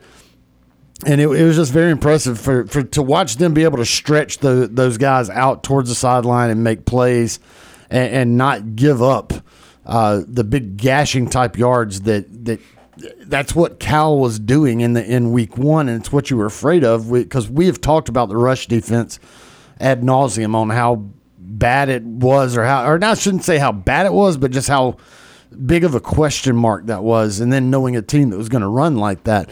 Uh, they they just they did a great job of, of staying where they needed to, not over pursuing, and then when it came time to make tackles, they were making the tackles, and then they ended up, you know, he Ott kind of messed himself up by trying to jump, but the guy that was talking all that smack ends up looked like he got concussed. I don't know if he did, but uh, they He, he got knocked out of the game in the third quarter and didn't come back. So Yeah. I, I I don't know if he had a concussion, but he was certainly not well. It looked like it looked it looked concussed on the field. He tried to leap over some guys, and they took his legs out from under him, and he came down hard. Um, just an impressive performance, uh, and, and they needed it in the worst way, with, with that offense just being as completely absent and, and, and inept as it was. You had to have that defense step up, and that's exactly what they did, and and so kudos to them. What I'm hoping is that that this kind of reminded me of the the tw- man. I'm really stepping in it here because I I can't compare this team to 2010. That's that's ridiculous. But the Mississippi State game in 2010 was one of those where even with Cam Newton, the offense could not get anything going, and that had loss written all over it. But the defense in that game stepped up beyond anything that they had done throughout the season because even in 2010 that defense had some uh, mighty struggles stopping people but in that game you had Nick Fairley step up and have that big time game uh, like you had Asante have so hopefully this is not kind of a a, a, a picture a glimpse of what's going to happen with this team hopefully that offense just had a bad day and things are going to get better with that. And then this defense can keep playing at this level, and it might be an okay season, but defense can't keep belling them out like this over and over again because eventually against better teams, they they're not going to be able to make the stops. They're going to get scored on. They will get worn down by bigger, better offensive lines, and the offense is going to have to score the points to keep up with it. You know, it's it's interesting that you compare it to the 2010 Mississippi State game, uh, at least as far as defensive performance. I think the final touchdown was very similar to the end of the 2013 Mississippi State game, Okay. where you had C.J. Uzomah uh, catch that fade route over the smaller guy. Now you've got Fairweather at a similar position, uh, making the same kind of catch. So I, I saw someone comparing that earlier. I wish I could give him credit, but I, I- I saw that somewhere on the internet, and yeah, they're pretty similar looking plays. Playoff I- berth uh, uh, confirmed. That's what I've heard. No, I, I'd have to. I, you know, I'd have to go back and Hedge your I- bets. Hedge your bets. I, I remember that one that you're talking about, but for some reason that, that 2010 game sticks into my head just because it was one of those the offense just could not get anything going at all, and and Fairley. I think and- even that 13 game might have been pretty low scoring too. But right. I think it was, yeah. But either way, uh, you know, we're I mean we're we're comparing really apples to oranges here. It's just a, something that popped into my head. But, Sure.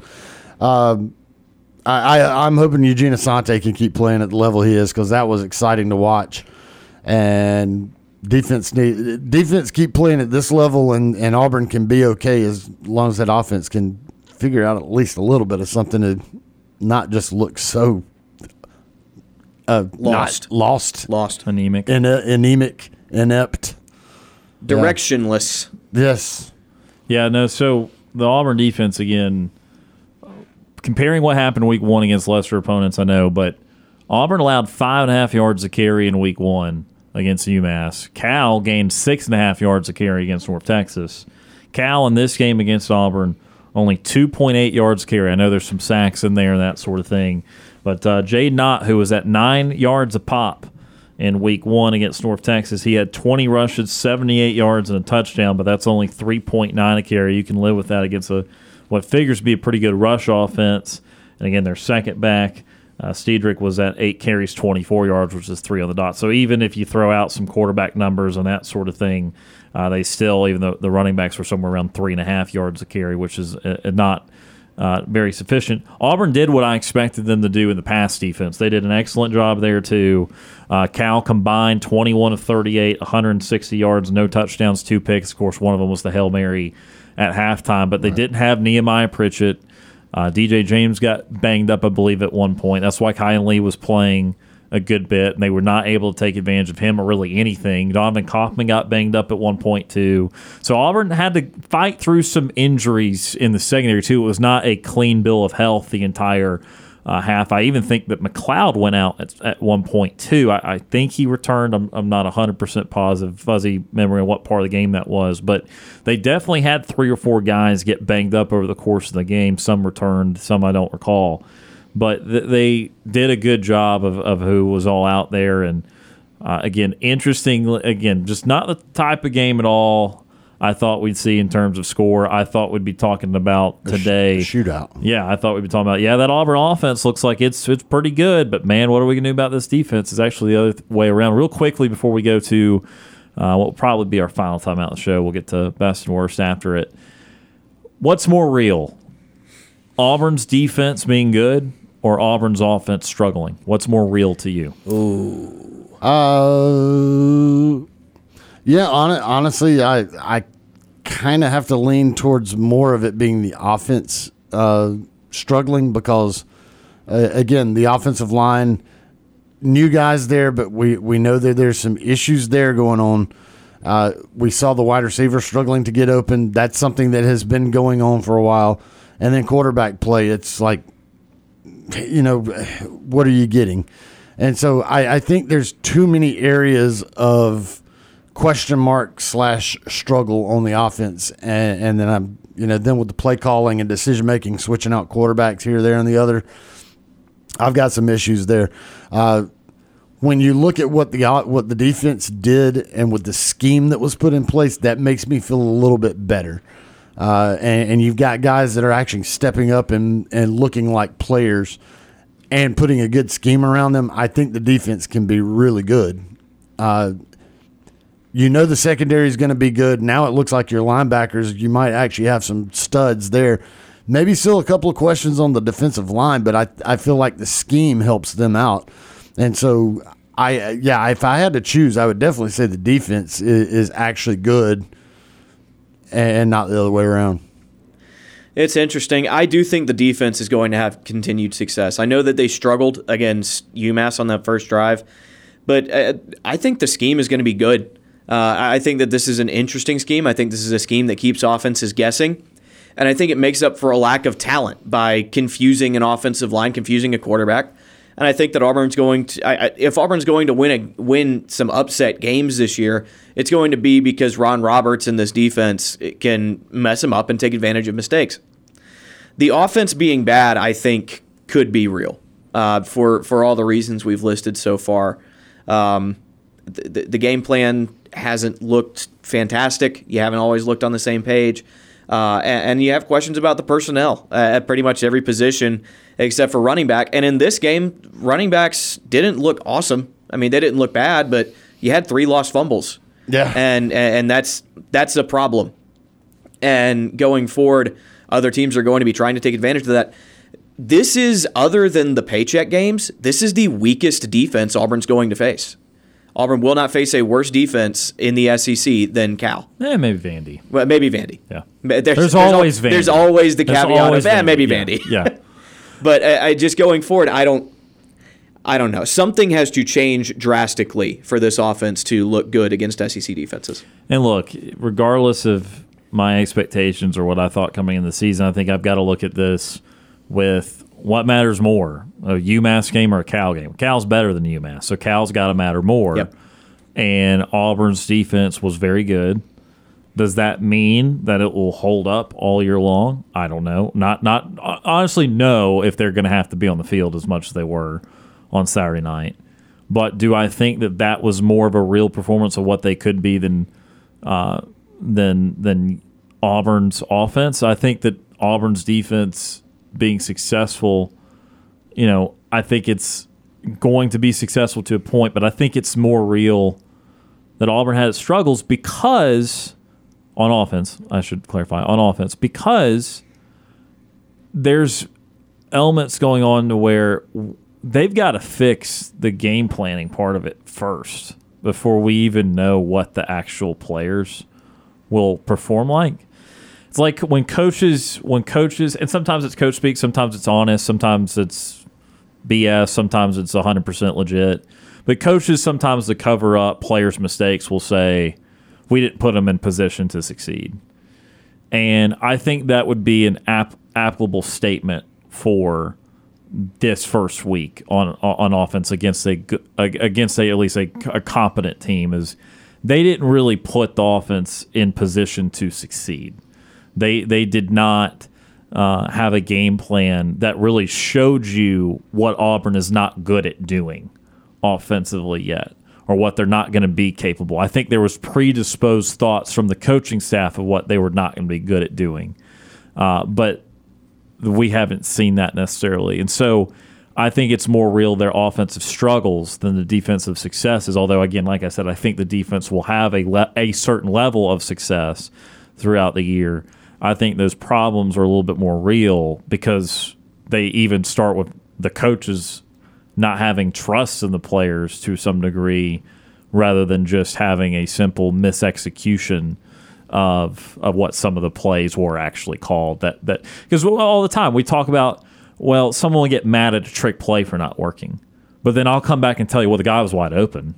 He just overthrew him. Like like I I 2018 Mississippi State I can still think in that press box. I don't know why Mississippi State keeps coming to all of our minds 2018, sit in the press box. There was a double reverse pass. Jarrett Stidham threw to somebody wide open. Schwartz and Anthony and Schwartz. probably Schwartz. He's fast, makes a lot of sense, and m- overthrew him by five yards. Yep. And it was a touchdown. It was absolutely a touchdown. It was a low scoring game. There was the fumbles at the goal line. It was an awful, awful, awful way to lose. But they had that touchdown, and it was just not thrown properly. And there's no, and there's nothing a coach can do about that because the play worked. They they got the safeties to jump. It was wide open. It was a clean pocket. Everything about it was right except the throw. And that's when you know it's on a player. But I don't even feel like we got to that point on Saturday where we can even talk deep dive about the execution in a lot of ways. Uh, obviously, you can't fumble like that. That that's something that it's not. It's not a coach's fault that that Damari Alston was fumbling in the first half after a good ru- running sequence, and then Hunter. Uh, Hunter dropped one there late, which almost doomed Auburn. I was gonna say, You very crucial fumble. Right. I mean that that one would have would have been awful. Uh, and so you know that that's not really on a coach, but a lot of it, it was a lot of the way it came out, a lot of play calling there uh, was definitely pause for concern. Nevertheless, that was negativity. You might be upset at us. Auburn won. You're right. They did win. Two and zero. There you go. Not every team in the state can say that. That's true. Of course, he's referencing UAB. We did take a tough one at Georgia Southern. uh, all right. Uh, we're going to take our probably final time out of the show. When we come back, best and worst of the weekend, and a little bit later, nightly TV guide. You're listening to the Monday edition of Sports Call on Tiger 95.9.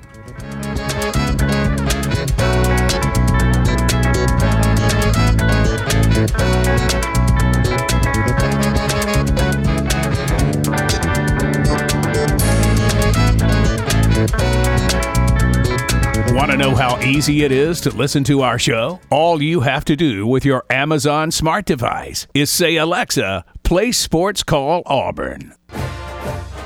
I'm Trevon Reed, former Auburn Tiger football player, national champion. You're listening to Sports Call on Tiger 95.9.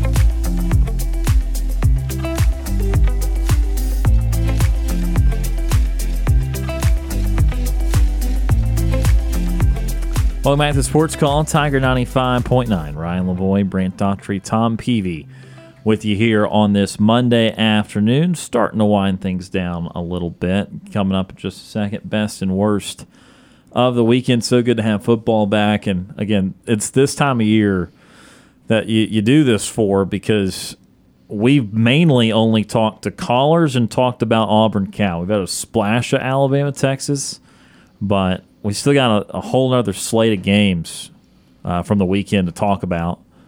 Probably tomorrow when Yeah. we hit on the SEC stuff, when we hit on the national stuff. And then, by the way, the National Football League's back, and there's a big Monday night game tonight uh, in the AFC East between Buffalo and the Jets, and uh, that's going to be fun too. But not much word on the NFL either, unless it's in somebody's best and worst of the weekend. So, uh, oh nope, Tom just rose it.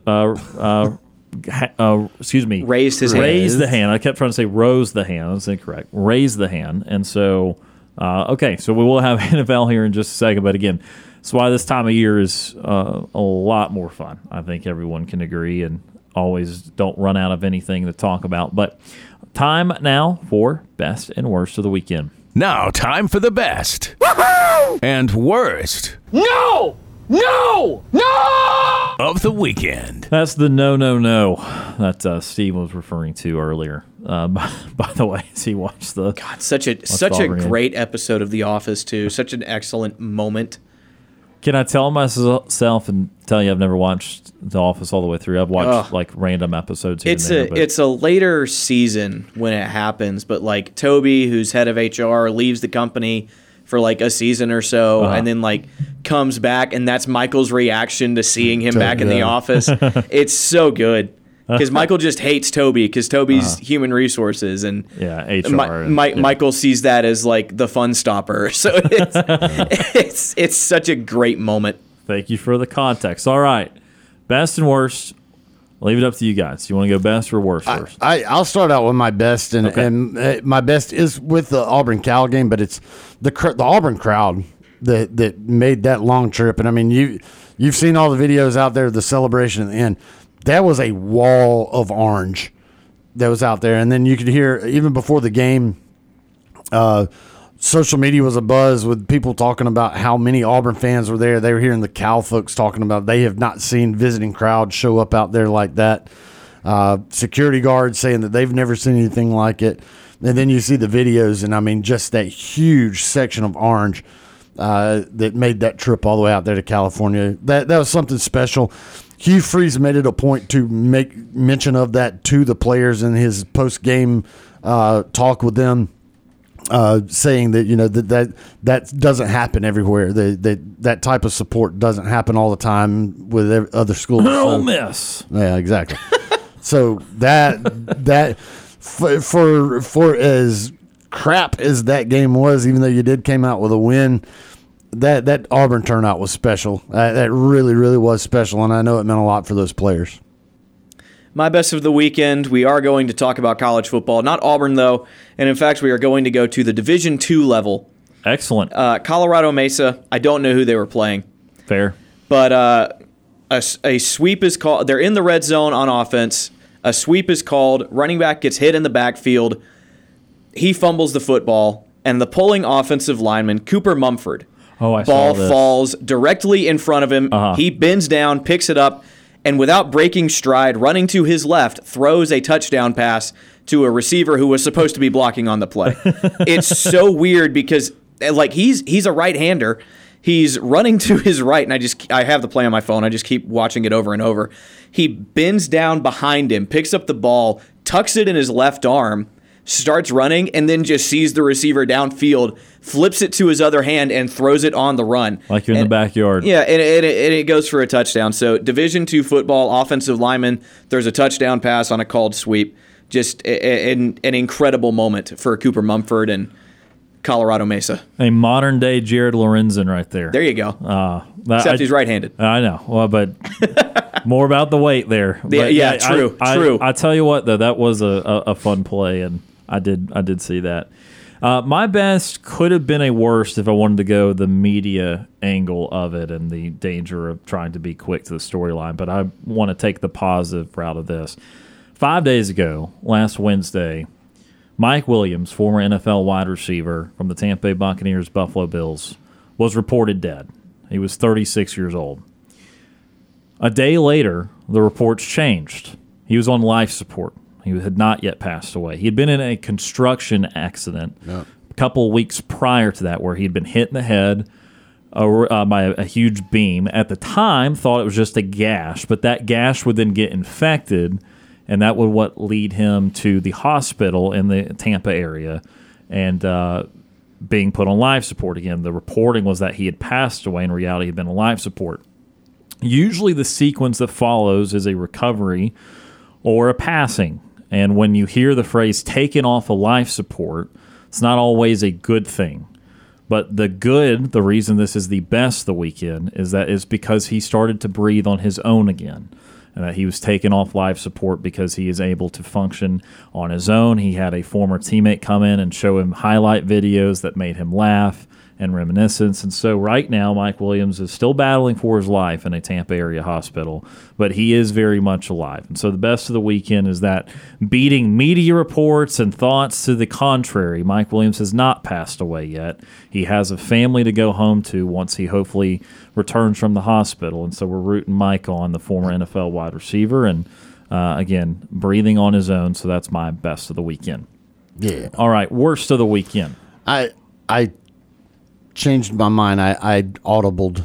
Well, I gave you a slice of NFL there, very different yeah, sort of NFL. Very, very true. Um, uh, but there was another incident that happened this weekend that it takes precedence as worse over my fantasy football guys getting injured. Um, the scene that happened uh, in Tuscaloosa uh, with the fans screaming at the Texas fan at the Texas players, uh, so bad that the University of Alabama had to come out and make a statement on it. And these were straight up racist statements. No question, like this isn't, oh, could that be construed as racist? No racist statements, like full blown racist statements that were being screamed by some of the Alabama fans at some of the players. And then um, uh, another a mother of a Texas player came out and uh, alleged that they were spit on, had beer cans thrown at them, uh, and just bad stuff. And then the university had to come, University of Alabama had to come out and, and put out a statement on it. So, uh, like I said, this is not now. Now the accusations of the stuff getting thrown at them that is just an accusation. The stuff that is on video that was being said to the players that is not an accusation. That is on video. That is one hundred percent true. That is one hundred percent disgusting. Be better, and that's not just be better, Alabama fans. That's just people be better.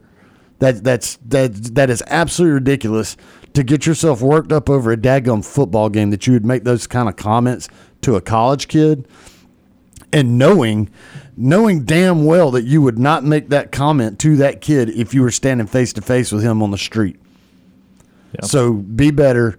That that type of crap right there cannot exist in any sort of form fashion in today's society. And so whoever the kids were or guys or whoever the heck that was that were making those comments to the Texas players, they they need to be ashamed of themselves and check themselves. Yeah, uh, Tom stole my worst. I was going to say the exact same thing. Uh, the video, it's racist. It's homophobic. It is. I forgot about that. Yeah, Yeah, I yeah. forgot called, that word. Called them That words word that, came in. we can't say, uh, especially not on the radio. Um, just a an overall awful scene, and I think some reports were saying that that was coming from the Alabama student section. So kids that are currently students at Alabama. Um, I, I will say, good on the university for saying, "Hey, we can't accept this." Good on. I, I've seen a lot of Alabama fans also saying, "Hey, this isn't cool. We need to find these guys so they can be kicked out of the university." And I think that a lot of people, uh, since that video has emerged, they have responded in the right way. But the fact that it happened at that game and no one stopped them there, um, the fact that it, it- this was not one guy saying one thing one time. This was the video is about 45 seconds long, so who knows how long about how- how long it actually went on for, but um, multiple young men screaming these slurs and these racist statements and uh, just really, really awful, awful things uh, were said at that game. And again, like Tom said, football is important. We all know that. But at some point, we've got to take perspective and go, hey, these are human beings playing a game. And if you can't control yourself, then you don't belong in this society. I changed my worst listening to you guys. Uh, my worst was going to be something kind of innocent, uh, which was big noon kickoff for Fox, uh, leaving Champaign, Illinois on the uh, on the altar and going back to Colorado for a third consecutive week when they had already previously planned to go to Champaign. I think that's kind of low to tell someone you're going to go somewhere, make a big deal about their game, and then pivot f- uh, five or six days before because you know ESPN's going there. Anyway, uh, saw another video. Speaking of videos being seen, saw a video out of Auburn last night. Oh yes, And this was really bad. And so this is my worst now that uh, we're talking about videos of a kid beating to a pulp someone in a parking lot near the university at one of the apartment com- complexes last night. And uh, a female going up trying to break up the fight and then her getting slammed to the ground by that guy as the guy continues to beat up the guy he was originally beating up to i mean just absolutely sh- something you would see out of an action movie with someone with a vengeance against somebody just trying to beat them to a pulp. And the whole time my worst is one for that guy beating up those two people. The other worst is for the people that are videoing not doing anything about it and saying quote let it happen. Yeah. you don't let someone getting beat to death. Right. Just let it happen.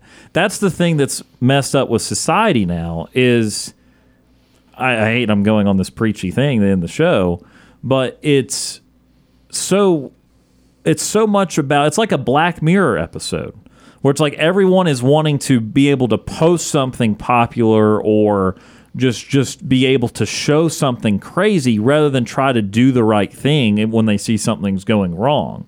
And I don't know, maybe after the fact they called the police or something. I, I mean, we, we won't know because the camera turned off. But the, the reaction should not have been let it happen and film for the next 60 to 90 seconds. Right. The reaction should have been immediately what's going on? They're having a dispute. Oh no, he's on the ground. He's beating up this this person. Oh no, now he's hit a a, wo- a girl, and now he's beating the pulp the guy again. You need to call somebody. You call police at that point. So uh, I know these are uh, the very non-sports things, but it's also it's like common human It's etiquette, society thing, right? To do the right thing and not quote let it happen in either one of these cases. The the guy in that video should be charged with attempted murder. That it, that was 100% what it was. He was there there was no win the fight and move on. The fight was won. The guy was not getting up. No. Under any circumstance. A- And, the guy just continued to wail on him. That is it, he he came it looked like he was trying to end that guy's life. Yeah. A- And, yeah, you, you- that's it. Do, do you They- know all- any all follow-ups to that? Did they I, I haven't seen anything. I'm sure there's an investigation going on. I, I saw a news story uh, said that there is an investigation. They're looking. uh, It said two, they sent two people to the hospital. So apparently, uh, medical was female, that eventually called yeah. to them. Uh, and they they ended up going to the hospital. But yeah, I mean, I think they're reaching out for uh, for assistance and who that may have been. Yeah. So uh, there there's that, and then the. I mean, man, we're just living in a bad bad time in society where stuff's going on. I mean, there's a police are looking for police are currently in town. They're looking for uh, whoever this is that keeps like sneaking up behind girls and grabbing them and groping them and things like that. I mean, there, there was another. I, I got that email today, actually. There's Yeah. another incident last night. It sounded like they had one guy in custody for potentially one that happened downtown, but then apparently there was another incident last night that that happened. Um, this man, just bad people in this world right now. So that's our worst of the weekend. They're very worst. Remind me next week we'll end more positive, so we don't end on such a somber tone. But uh, also, of course, uh, more more horrible things. It is 9-11. and uh, again, 22 years ago is when this all occurred. Uh, Brant and I are young enough not to have vivid memories, although I do remember being dropped off at school that day. My mom was texting me about it earlier today. Uh, but again, a, a truly uh, horrific day in this country 22 years ago. Uh, and also, I want to take this opportunity. Uh, I do it from time to time. We should really do it all the time. But I want to thank you, Tom, and everything that you do with your firefighting, with Sure. your department, with I appreciate all the first responders out there, because those are the people that saved a lot of lives on 9/11 and made a incredibly, impossibly difficult situation a little less difficult because of the lives they did save and the sacrifices, in some ways, their lives, several lives that they sacrificed as well, and families that uh, did not have their husband or, or wife returned to them. Uh, so again, thank you for what you do and what your department does and everything for the city of Auburn. I, I, appreciate that. And yeah, I mean, it, it's it, it's something that all firefighters and all first responders. It's an incident that everybody looks at and realizes that it could very easily have been them, and it could very easily be you. And you know, when you take on that role and, and do that, you never really know you because your job is to go in. Um, you you you can see the dangers, you can understand the dangers, but there's a job that has to be done, and there's people that just do that. Um, and so, I always look at myself if I if I was a firefighter in the FDNY on 9/11, I would have gone into those towers because that's what I would have been trained to do.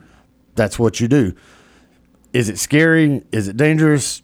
Sure also there was not the thought that hey these towers are going to completely fall in and collapse on themselves. I mean that doesn't go through your head. You have to be careful of that but you know it, it, but it's one of those things. I mean that's your job. You start climbing. That the the fire and the people that are in danger are up there and start climbing. And i would have done the same. I would have been right there with those guys. Uh, that's just what we do. Um, but there's a lot of you know other stories out there aside from uh, everybody focuses on New York because of that, but you also got to remember the Pentagon uh, and, and the lives that were lost there, and then the lives from uh, Flight 93 that were lost uh, that uh, kind of took over the plane and and they you know it crashed uh, in Shanksville, Pennsylvania. So. Uh, yeah, I mean a lot of just terrible loss of life, and then yeah, it's a day that you, for somebody that was my age, you know, college age and in school here at Auburn at the time, is something that will. Uh, it's a day that everybody remembers where they were at, what they were doing when they heard about it, like vivid pictures of throughout the day uh, on the events and all that happened. So uh, it, it's a tough day, but it's a it's also a day um, as a first responder that uh, you, you mourn, but you're also you you kind of take pride in the things that you do because you also, like I said, you understand that you would have been there with those guys, and you know it, it's it's something special that we do. Uh, you know, with your with your brothers and sisters by your side to take on those challenges and and, and to go into danger like that, and so. You know, I, I appreciate everybody's thoughts with that, but you know, my thoughts are with everybody else out there, and, and then all the families that still struggle to this day that were uh, a part of that that maybe you know no loss of life, but they were still there, a part of it. Uh, in fact, the owners, uh, the owners of the uh, Philly connection down here, uh, he was in one of the towers and escaped out, and and now they help out all first responders, especially on 9/11. Great family. They help us out at Southwest Fire Department all the time. So there's stories like that uh, all over this country. So it, it's a it's a day of remembrance. Um, it's definitely a day of remembrance and kind of reflection on back on, on that day and, and what it meant to everybody then and today. Absolutely. Again, a, a day we will obviously never forget. But again, uh, thanks to all those that did make the ultimate sacrifice on uh, on that horrific day.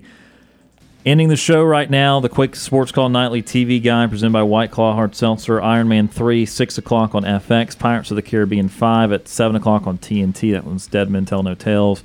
NFL, Buffalo Bills, New York Jets, 7.15 on ESPN, and Guardians of the Galaxy, 9.49 on Showtime. That will do it for the show today. Brant, thank you for being here, sir. Hope you have a good rest of your week, and we'll see you again next week. Thank you for having me. And Tom Peavy, thank you for again being on the show and everything that you do. We'll see you again tomorrow. I'll be here.